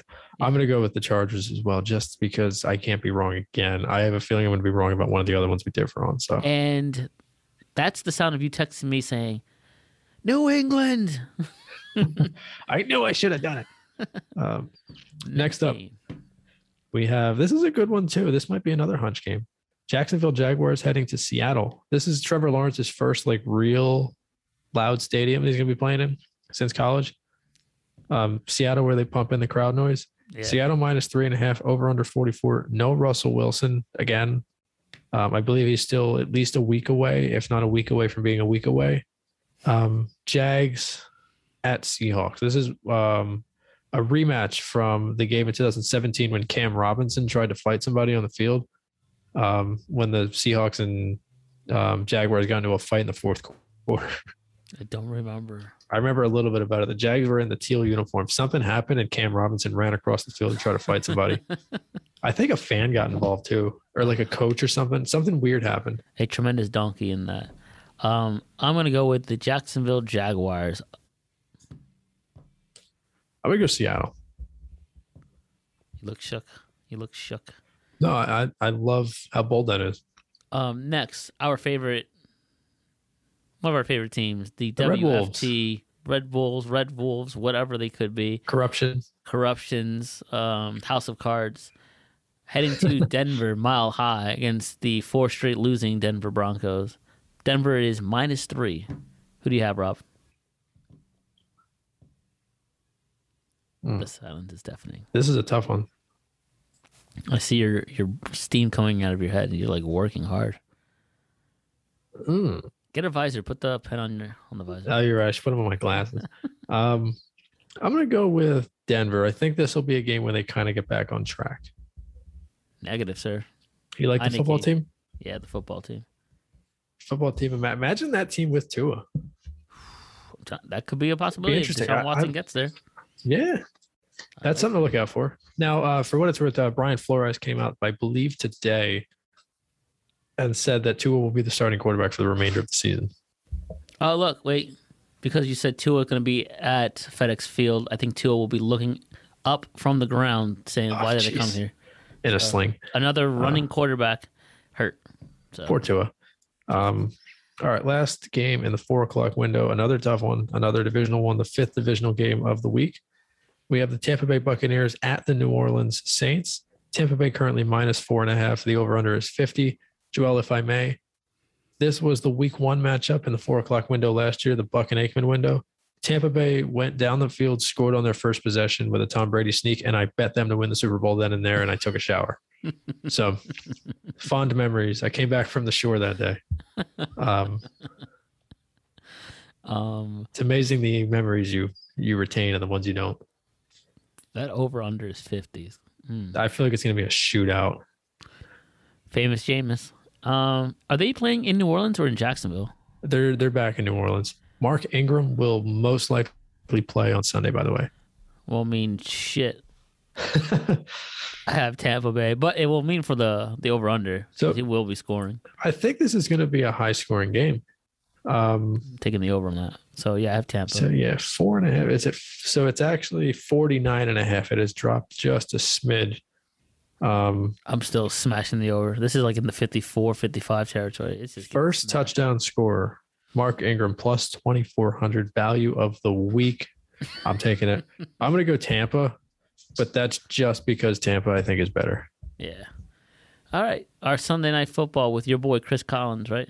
Waiting all day for Sunday night. Mike Francesa said nobody's been waiting for anything. They've been watching football for eight hours. Greatest thing I've heard in the past two weeks. He's not Um, wrong. He's not wrong either. Trust me. And uh think they give Tarico this game with no Dak Prescott. yeah, I got the last one right when I predicted that. Al Michaels is like, come on now. Ah, fuck that. I'm going to golf. Yeah.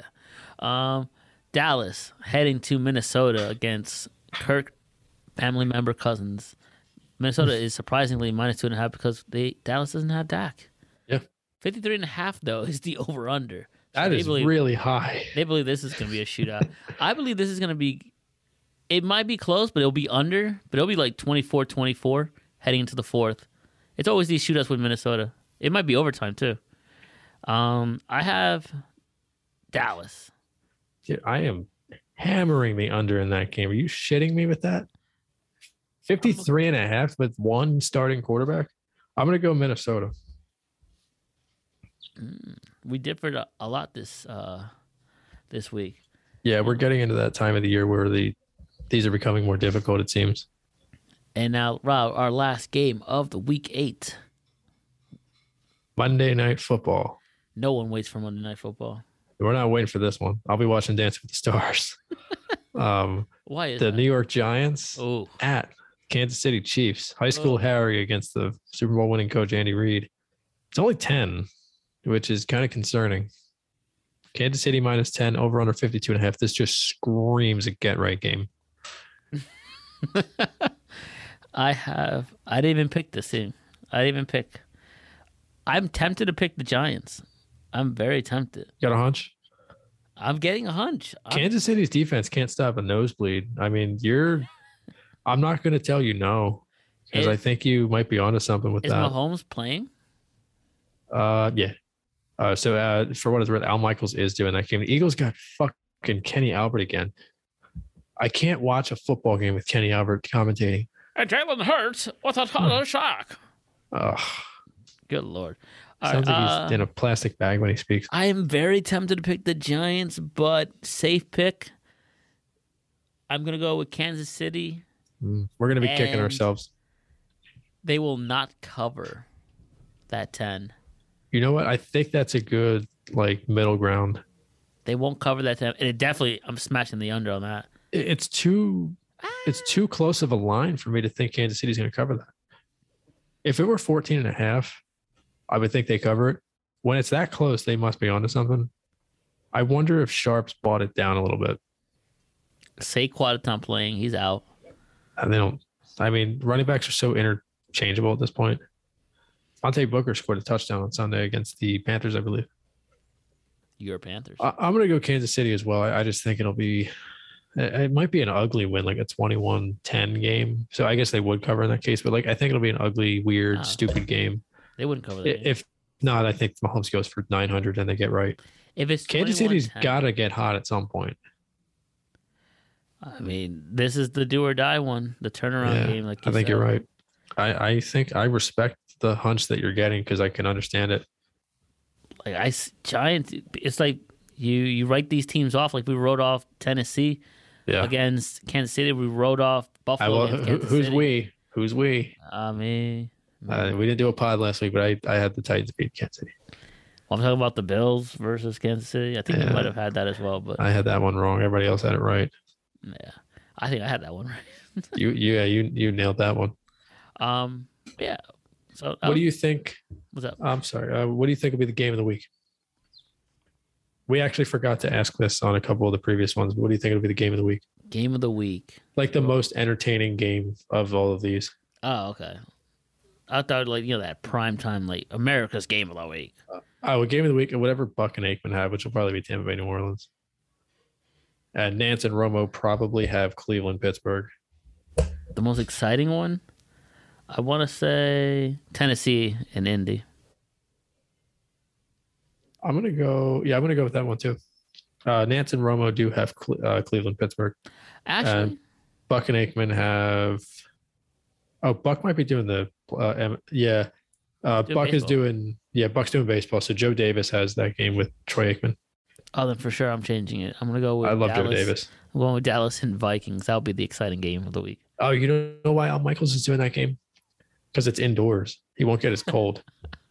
He's probably got an enlarged prostate and he can't really do the cold stadiums. Oh my god, the bashing. All right. right. Our trust the parlay segment, buddy. Lock, dog, and lape. Who do you got? Uh, which one would you like to start with? Lock? Yeah, do you want to share the locks, then the dogs, and the lay, or do you want Yes, to do yeah, yeah. yours? Yeah, that's fine. Um, lock of the week for me is going to be Dallas, Minnesota under 53 and a half. I'm tempted to agree with you, but I feel like that's going to be those close 24 27. Might Could go be, into yeah. overtime with a field goal. You know, I love it when the primetime games go into overtime because there's nothing else to watch after. So uh, the more football, the better. And then it just kind of bleeds into Sunday night football once it's over. Yeah, Coverage anyway. that'll be a Um, fun. That that'll be a good game. I mean, it's weird because because of the circumstances. Cooper Rush could be playing, but do do I get the ability to change my pick if Dak plays? Because if Dak plays, I'm absolutely taking Dallas. But Minnesota with no Dak, I'm not taking them. That's setting a deadly precedent. Ah, that's fine. Wait, uh, It's in Penn. I'm gonna go Minnesota. I'm gonna I'm gonna stick to it. Um, I will have my lock is under 48 points in the Eagles Lions game. Oh, I could that. I could absolutely see that. That's a lock. What do you think the final will be? 17 10. Hmm. Feels like they never beat the Lions in Detroit. Seven, actually 20 to 10. They they lost on Thanksgiving that one year. They lost the Ryan Mathews fumble game. They just lose God. to the Lions all the time. Except for when we they played in the snow here. Yeah, and they beat them a couple years ago. I'm sorry, no, the Lions beat them two years ago here. Or was that three? It was 2018. Lions beat 'em. We got back from the shore that weekend too. Lions beat them. That was a game Agholor almost caught the touchdown like a minute left. And what happened? He dropped it. Yep. Um, you want to do underdog? I haven't picked one. I got I got it narrowed down to three though. Do you have a lay? Uh, lay I do yes. All right, so my lay this week will be Cincinnati minus 10 and a half over the Jets. I'm gonna lay the 15 and a half at the Rams. They did not cover last week, which makes me think they they cover big this week. I don't know about that one. Uh, Houston stinks. Not as bad as a winless team as Detroit. Yeah, but Detroit has like a set of balls on them. I don't think Houston has a pulse. I mean, I guess so because they do play hard for Dan Campbell. They do. Yeah, we. uh, Got to put a nickel in the jar. We said it this episode. Now that I say that out loud, my Eagles pick looks foolish. no, I think that'll be. I, I, I think knows? Detroit might win this now. Oh, jeez. I'll tell you what. If you change your mind by Sunday and Dak turns out he's playing, we can we can trade We'll- those. We'll we'll we'll, negotiate. Well, Yeah, we'll negotiate. Um, Um. All right, and our dog of the week. Who do you have, sir? Or do you not pick one yet? Um, I have mine locked. uh, if you want to go first, that's fine. My dog, I have it down to two. because we don't do these podcasts in video. I have already mentioned this, and you might catch on. But I picked this team to win, and you gave me a conf- befuddled look, just like that. Oh, And then you've even said it was bold. So I am going to stick with the Jacksonville Jaguars beating You know the Seattle Seahawks in Seattle. they were my dog a couple weeks ago, weren't they? When they beat Houston. So I mean, In if they want to go, they want to go two and zero as the dog. It's fine. I'm gonna lock in. So the Panthers feels cheap because I picked them all year, and because that that really should be a toss up. So I'm gonna lock in the Detroit Lions as my dog. I like the it. Detroit Lions. I'm sorry. What was your lock? Uh, under 48 points in that game, that Lions Eagles game. Uh, we both your- my hit. And then Cincinnati. You're Minus laying 10 ten. and a half. Yeah. Cool. All right. Sorry, I'm trying to keep up here. No, you're good. You're good. So my dog is the Lions. Your dog is the Jacksonville Jaguars. Oh yeah. All right. Uh, Do you have any wagers lined up this weekend? You- You're taking a week off, right? I mean, I'm taking a week off, but I might Yeah. do that. Derrick Henry, Taylor, and possibly Hill anytime. Yeah, I'm gonna go small this weekend, if anything. I uh, And if I can, I'll throw an interception for once. If I can Yeah. add that in there. uh wait. So we did this a few weeks ago. What's up? I'm gonna do it live on the pod. I have two parlays, one dollar a piece. Oh, oh. Uh, oh. first basket parlays. Forget who I picked. I'm pretty sure in the Toronto game I have Gary Trent Jr. uh-huh. and it wasn't him. Okay. Damn. Uh, the Charlotte game, I forget who it was. I'm just gonna check DraftKings. Uh, so I missed on my first one dollar parlay. Um, I'm gonna probably parlay Wentz and Tannehill to each have touchdowns, and then parlay the two running backs to each have two. Hmm. Let's see. Um, All right, over three. oh, I had Fred VanVleet, Kevin Durant, Damian Lillard that missed. Gary Trent Jr., Joe Harris, Bam Adebayo, all three missed. So sorry, the luck has run out. Top five. top five 76ers jersey. All right. Now, for the listeners, we may need to describe these. I'm sure some people listening will understand. Oh, yeah, the 2015 away jersey. They'll probably know when we mention them, but we may have to describe these for the people outside. So, do you want to do five, five, five, four, four, et cetera, et cetera? Yeah. Um. For that, because it's gonna be hard for the listeners to fully grasp it, I'll post it on the stories, Okay. two stories of like our top five 76ers, and then it'll be like a poll. Who, who do you like? It? Do you like my top five? And then for your post, do you Okay. like yours? And we'll compare and contrast on the. All right, let's do that. Cool. Um, who would, who do you want to start? Me or you? Um, I can start if you want. Okay.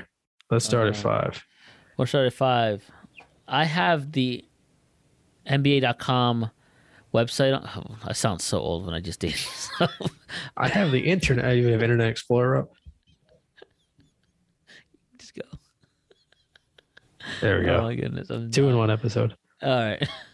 I have NBA.com. I have on the site uh, the 76ers history jerseys. So this is not like a complete because, you know, there's probably other jerseys out there. But I'll I wish I found that because I was like just looking on Google and I was hoping I would find pictures. I'll share it with you. Let me see. Okay, I'm gonna send you. I'm gonna text you mine as well. There you go. Oh, that's a good idea. There you go. Does that work? right, so Joel has his fifth one set to go up. All right. No, well, I'm just scrolling. So my fifth one is the 2009 to 2015 jerseys.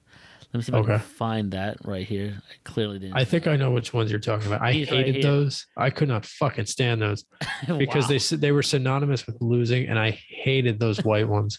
Well, that's the thing. I didn't like the white ones. I like the red ones. And yeah, the red ones were nice. A young Jrue Holiday in that picture with a young Iguodala, both championship players. Ironically yeah, enough. yeah. Go figure. I didn't like the white ones. I did like the reds, which they stopped wearing when they stopped winning. I think they last time they wore the reds was, I think, Game Seven against Boston, 2012, and then from that point forward, they only went with white and blue for some reason. Um, number five for me Uh huh. is going to be. I don't know what year it was. It was in the mid to late 90s. They wore red away jerseys. Now this was when Allen Iverson was a rookie, so it was right before they started wearing the black ones. In the mid. Uh, this one. Nope. Keep going. Uh, next one down. This one. So those ones right there. So they were red. They had blue. Num- oh Jesus Christ! They had blue numbers with White a white outline. Yes, and then white lettering with a blue outline. And then on the shorts on the right side of it, so it was red with um, a blue middle on the shorts, and then white striping as well with some uh, the Sixers logo on the right pant leg. So I liked those a lot. The white ones were very nice too. Yeah, I like the one. That's a young Allen Iverson on Michael Jordan in the in this picture. Of course, Yeah. it's not great for audio, but if this was video, this would be right. We might, you know, we may as well clip this and throw it on YouTube. All right. Um, what you call it? Number. That's a good one. That's not a bad choice though. I like it. I do like that a lot. Yeah, those are That's probably nice. like an honorable mention for me. I do have one honorable mention. Uh, for me, number four, the City Edition white jerseys, the 2017-2018. Uh, let me see if I can scroll it. It just had the simple white, but it had the Phila, but it was like a a different font. I believe JJ Redick rocked it. Here it is. Yep. This one right here. This one I liked. Something about it. I don't know. Simple. Like the the font was a little kind of ita- italicized. Yeah. I can't even speak. So yeah, that's my number four. that is a picture from one of the playoff games. Um, number four for me is going to be the 2018 2019 earned edition jersey.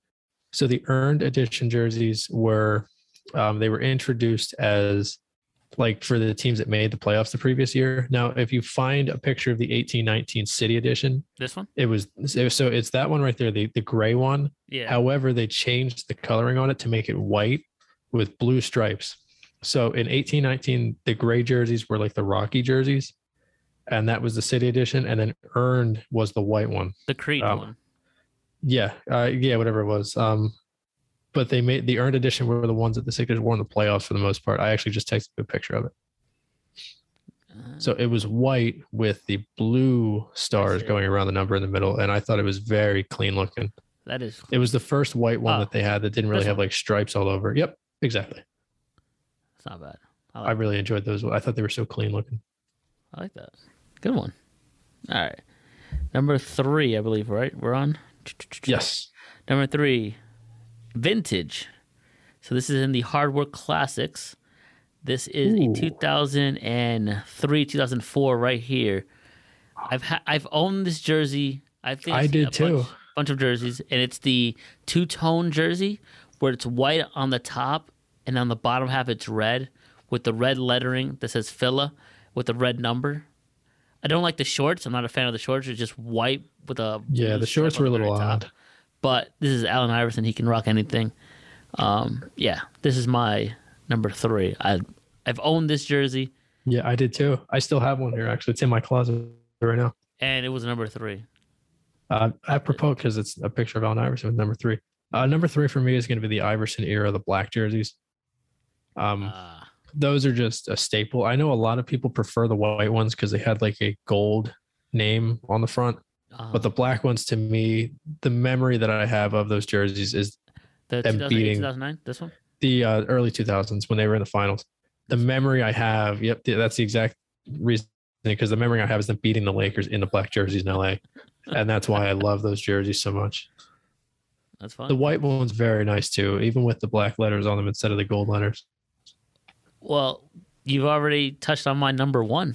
That is my number one favorite jersey of all time. The time. black. It's a staple. It's Yeah. it's synonymous with 76ers and Allen Iverson and the stomp, the walkover uh Tyler. Yeah. All synonymous. I know they're not perfect and I, it's a weird embodiment of that time period, but it I really enjoyed those jerseys. It's also, if you look at them, they're a little bit different style, like stylistically. Yeah. because the shoulders are a little wider than the than regular jerseys would be. They're usually like more tank top-ish. like this. Those ones are wider. Yeah. Like the next season was a little bit more with uh, I think that's Elton Brand. Um, All right, what are we on? Number two. yeah, number two. So we already touched on my number one. So number two, uh, is this new look vintage, unseen jersey from the, The new city edition. It's a new. That's city actually my number two also. and Rob sent me a picture. Uh, I'll throw it up on the Instagram, but uh, it is beautiful. Uh, let me see if I can. Rob, if you want to take it away. So yeah, so I'll describe it. Um, so it, it's going to be a navy blue jersey. So unless obviously this is a false jersey, but Charles Bassey accidentally leaked it on the Instagram on his Snapchat, I believe. It's a navy blue jersey with Sixers across the front and like a little bit of like a different kind of like a block font on the sides, like on the like underneath your armpits. It's got red, orange, green, blue, like little squares, and those squares are similar to the logo of the Spectrum which was where the Sixers and Flyers used to play on the Spectrum logo. And when the Sixers play in these jerseys, I'm led to believe that they're actually going to have a floor that mirrors what the Spectrum floor looked like because Chris Heck, who's like the marketing manager, I believe, for the Sixers, he's one of the like part owners. Chris Heck tweeted out a picture a few days ago. Mhm. Um, and he he said on brand next week, and the floor looks similar to the way the Spectrum used to, where it's got the red outline, uh, it's got a dark blue lane, and then in the middle it says Spectrum. Love it. So that's the I believe that's going to be the city edition. Uh, it's uh, one of the worst kept secrets in sports at this point. I can't wait for the Wachovia Center logos. yeah, right. Uh, yeah, the again, it, it doesn't do justice because we're on video, but and audio. But if you can, you can if you're not driving, you can just go over to Instagram, go on our uh, Instagram at pa underscore turnpod, look at the stories, and uh, vote for me. Uh, you'll see the pictures that we're talking about. It's a gameplay shot, I believe, of Danny Green in, Yeah. the, in the jersey, and then Yeah, it's I'll like a video game or something. Eventually, a picture will surface. I think they're going to announce them this week anyway because Chris Heck put hashtag next week or something in the picture that he posted. That's a strong indication that it'll be next week. I Yeah. think my my over under my my hunch is they'll be. I'll put my money that it's next week. Let's just say It'll be this week coming up. Uh, your number one is the black Iverson jerseys. You said. yes, yes, yes, yes. I bit my tongue. You actually had my number one on your list. Oh, really? 2017-18 City Edition jerseys, where it says Phila across the front on the cream jersey. Ah, the It was my favorite at the time because it was so different from everything they ever did. Um, so the City Edition, for what it's worth, so Nike took over NBA jerseys, I believe, in 2000. Yeah, so 16, 17, I think was the first year. Unless it no, it might have been 17, 18, whatever. In that era, Nike took over making the jerseys from, uh, I believe, before that was Adidas, I think. Uh, when they did that, they wanted to have each team had a, a statement jersey, um, some icon jersey, which most teams just had a dark jersey and a light jersey a white jersey. And then they had a city edition, and then they had like now earned editions. City edition is supposed to have some sort of a tie-in to the city. So, um, a couple years ago, the Philadelphia one, which was on cream, that was supposed to be similar to the Declaration of Independence. The same thing for the Phila ones. Last year they had the black ones with Boathouse Row on them, and then the Butler year they had the gray ones, which were supposed to be like Rocky's um, grout fit. But the first year they did them, it was supposed to be similar to um, like the color of the Declaration of Independence. So, and I, I'm a sucker for cream jerseys.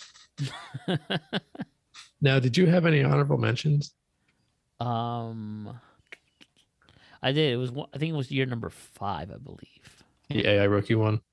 I believe so. Yeah. Um, I don't know if you have a picture of it, but the Syracuse Nationals jersey, which was they wore it in like the early 2000s as like an alternate.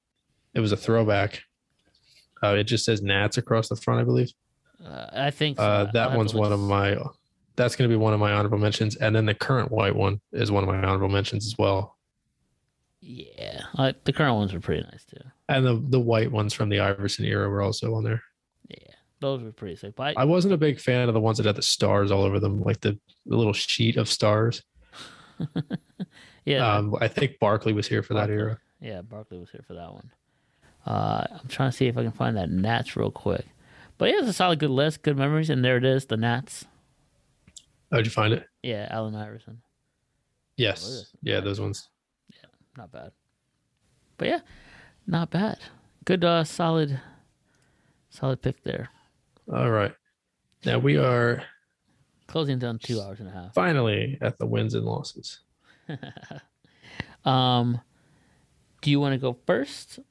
So I only have one for I have each. one. Yeah, one for each as well. Oh, okay. I, I've been trying to keep it simple. My L is going to be um, a failed attempt at cancel culture. Um, anybody that saw the new Halloween movie, Michael Myers is supposedly now a homophobic villain in in Halloween Kills. My L goes to anybody who was trying to start this movement. This dude just kills anything with a pulse. Uh, just because he killed two homosexual men that were living in his childhood home, does not make him a homophobe. Stop it. He's not a homophobe. He's a human phobe. I don't know. He killed 20 people, let's say, in that movie, and two were happened to be gay, and then now Yeah. they're homophobic. Yeah, he's also racist because he killed a, a black person, and he's also sexist because he's preying on women. Um, this was actually the highest body count of any of the Halloween movies. Dude, I don't know how you sat there with your money being spent and watched the entire thing. Without I- my blue light glasses, that's a huge screen. dude, I watched it with Raquel after one of our episodes, Yeah, and we literally cringed and laughed half the half the time. And then at one point, yeah. for spoilers, I think it was like the SUV scene where the kids were on the playground. Oh yeah, that was so stupid. and when we saw the ending of that, we literally laughed, looked at each other. We were maybe like inches away from our faces, laughed at each other at this movie. It's like, get the fuck out of here. And we literally just changed it to Pocahontas and watched Pocahontas. That's how bad that movie was. Yeah, this was. uh Trash. I signed up for AMC stubs, so we got like a discount on the popcorn, and we had an icy. So it was a, it was a nice date night. That was a cute. That was a cute date night. It was fun. Yeah, we we're in the, the Scream comes out in January. That'll be fun. Hopefully, that's not as bad as the one that I just. No, this one actually looks like it'll be more uh, more similar to 2018 Halloween because it's going to be all this, the like the original characters coming back, like David Arquette, Neve Campbell, and uh, Courteney Cox. And and this is almost full circle right here. But like in the beginning of the episode, we did the mailbags of favorite Halloween costumes. That is my Yeah. favorite Halloween costume, and I've never got a chance. Oh, to wear it. Scream with the blood. Nah, that with the with the like a I, I was that pump? before. I've Yeah, had that. It's cool, but it's just like, all right, yeah. Just a simple mask. That alone is creepy. yeah. That was like yeah. a child. It's a good mask. It's a great uh uh what you call it? Costume. And also for couples as well. She can be dressed up as a sexy screen girl with the fishnets and stuff. You can be just literally the regular G. Yeah. But yeah. I did uh, this. I like the Scream movies. They're they're they're intentionally crap in some regards, but I I did enjoy them. I'm looking forward to the new one. I never liked scary movie though. That was just Oh, really? It's just eh. It was that. No, it's not. Oh, like oh, like yeah. I the mean, parodies. yeah. But uh, All right, what's your L, sir? My L, sir. I teased it prior to the episode before we recorded. I learned this maybe ten minutes prior to we hit record. I don't know what these uh these old heads are gonna do on Facebook nowadays, and you know the liberals and the Republicans and all the people that just donkey all over Facebook. But I learned that Mark Zuckerberg is changing the name of Facebook to Meta. So you Facebook nerds, congratulations, you are now beta in my book, as you'll be on a Meta platform. I have no idea what this is about. It look like it's some vir- virtual reality Sims life on Facebook that is now called Yeah. Meta. I actually had a coworker try to explain this to me because he's very into like crypto and all that stuff. Um, apparently, Meta is like alternate reality or something, and Facebook just wants to be the first corporation to jump to that thing. I don't know. I, I I don't understand. it. I'm not even going to try to explain it. If I can find the picture, the internet is beautiful because there was like a whole montage video of Zuckerberg explaining the whole name Yeah. change and what it is. And in that, Mark Zuckerberg is, I guess, alternate reality room. Behind him, and the caption's beautiful, but behind him is a bookshelf with books. Guess what is holding the books? As like you know the sh- you know whatever that is, it's barbecue sauce. And then the caption's like, "Yeah, this is what humans do: use barbecue to hold up books in a bookshelf."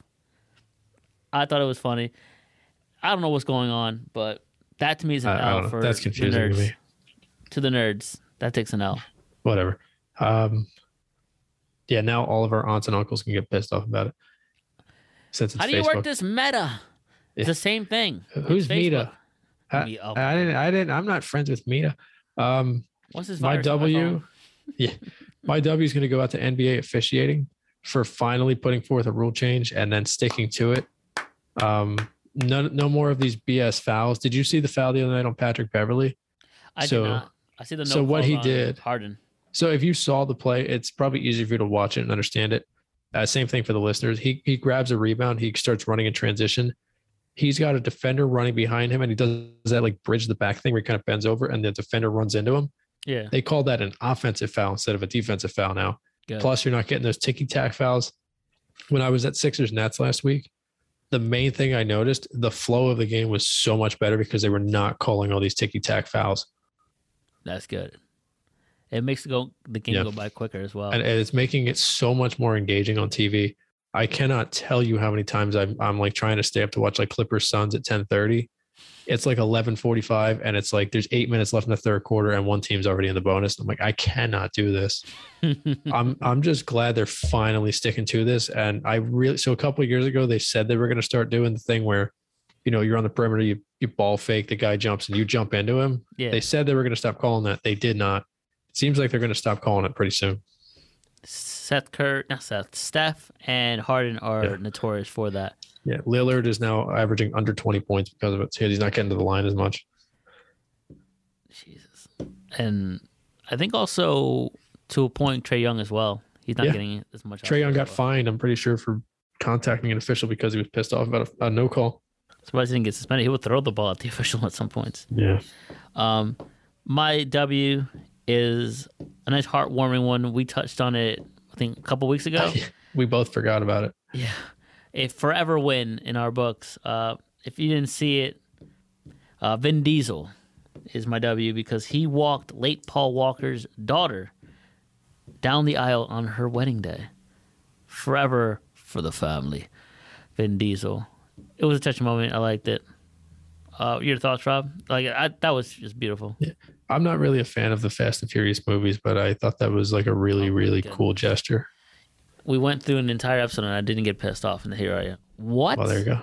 I've only seen one of them. Tell me it was Tokyo Drift at least. It was Tokyo Drift. Thank God. All right, salvaged. Salvaged. Is that a good one? yeah, I thought you were gonna say, Oh. "Oh, Fast and Furious 9. I'm like, get out No. Well, maybe soon we can do a top 20 list and it'll be all the Fast and Furious movies. Out of ten of them. Yeah, Well, it, it'll be 20 before we know it. They're just going to keep profiting off this stupid franchise. I think they're doing ten and they're done. But hey, That's what they all say. yeah, that's what they all say. Whatever. Uh, Harry Potter Um, just coming out with a new movie. Of course they did. Anything to watch this weekend before we wrap it up? Uh, these Sixers games. To see, that's gonna be very real telling, like you said earlier, of who's the defender, the primary defender, and are they gonna make any moves? Yeah. Because this is do or die for the season already. Early as it is, Doc's on the hot seat. Everyone on that team is expendable at this point. Like, Yeah. you gotta get it Um, I'm going to go with Flyers and Flames tomorrow night. The Flyers have already beaten the Oilers and the Canucks on this uh, this Canadian trip. So every year they do this trip where they go through Western Canada. Aside from last year with the bubble, uh, where well, the Canada was only playing against Canada, but um, no, I'm serious. They had a Yeah, Canadian division. Um, yeah. yeah, but um, so they always do this Western little swing. They beat Edmonton and they beat Vancouver. Tomorrow they play the Flames. See what happens there. And then I believe on Tuesday they play. Yep, Tuesday they play the Coyotes here. So I'm excited to watch the Flyers again. It's fun having a team in town that you can get excited about. I'm excited about the Sixers. Don't get me wrong, but you know I'm I'm slowly but surely getting really back into hockey. So Flyers Flames. Yeah. Um, and boy, What do you think of um so they went to Martin Jones the other night instead of Carter Hart. Um and Jonesy held him. So in hockey you got to give everybody a nickname with uh with uh with an Y at the end. Yeah, so uh Jonesy started instead of Hartsey. So and um Ronick is Konecny? Roney. Uh Oh. Damn. but they went to the backup goalie the other night, got two points and a win against Vancouver. And the Flyers social media team is better than ever. They tweeted a picture of a whale getting stabbed and said W. Free Willy. Yeah. Oh man, I love it. I'm looking for a college football game to watch. I believe Ohio State plays Penn State this weekend, so that'll be nice. And if you want to make some money, uh, take the the spread on Alabama. And uh, Fireman Joe says to take the under in every Big Ten game. So there you go. Fireman Joe doing the Lord's work out here. And since we won't talk to you by the time it airs Monday night. If you want to just text to the number two one five two three, just text the word Iman I M A N. We got to keep Iman Shumpert on Dancing with the Stars. Will do. Thank Will you. do. A friend of the show, Iman Shumpert. Yes, good for him. He's actually doing pretty well. Good for him. He got a perfect score on Monday. Really? Is that Yeah. rare? Uh, well, it, not really, but it was one of the first ones of this. Yeah, it's probably like the fifth or sixth perfect score this season. First for him. Yeah, athletes tend to do well in that show, but nobody really expected him to do well. He's got the same partner as um as Nelly had last season, so they they just they, they this poor girl they just keep giving her all the people that have no experience. Oh, damn. Well, she's, you know, making something out of nothing. yeah, uh, it's actually pretty entertaining. You, wouldn't think it's a show I would watch, but it's actually not bad. Yeah, I mean, I'm not gonna sit there and watch it alone, but I'll throw it on. Just do it. oh, well, I don't have cable, so Ah, it's on ABC. I don't have anything. Ah, that's fine. I have YouTube. Fair. Um, well, Rob, this is a fun loosey goosey Friday. Went a little bit long. We went a little bit more serious. That makes up for us actually being strict the last two. I think Wednesday is gonna be our loosey goosies because you're staying up and I'm coming home from work late. Yeah. Thursdays we're both off, so we have enough time to make a long one. Yeah, And then the Wednesdays we'll just we'll try to keep that pretty short. yeah, for sure. Hopefully, uh, we won't stop at 14. We won't. I got a Ryan Howard Iron Pigs bobblehead that is nodding away, saying this was a good episode, right, Ryan? And I have a small bottle of Cholula hot sauce ready to be dabbed on anything after this All episode. right. All right, guys. This has been fun. We'll see you next week. Stay frosty. Trust the podcast. Trust the podcast.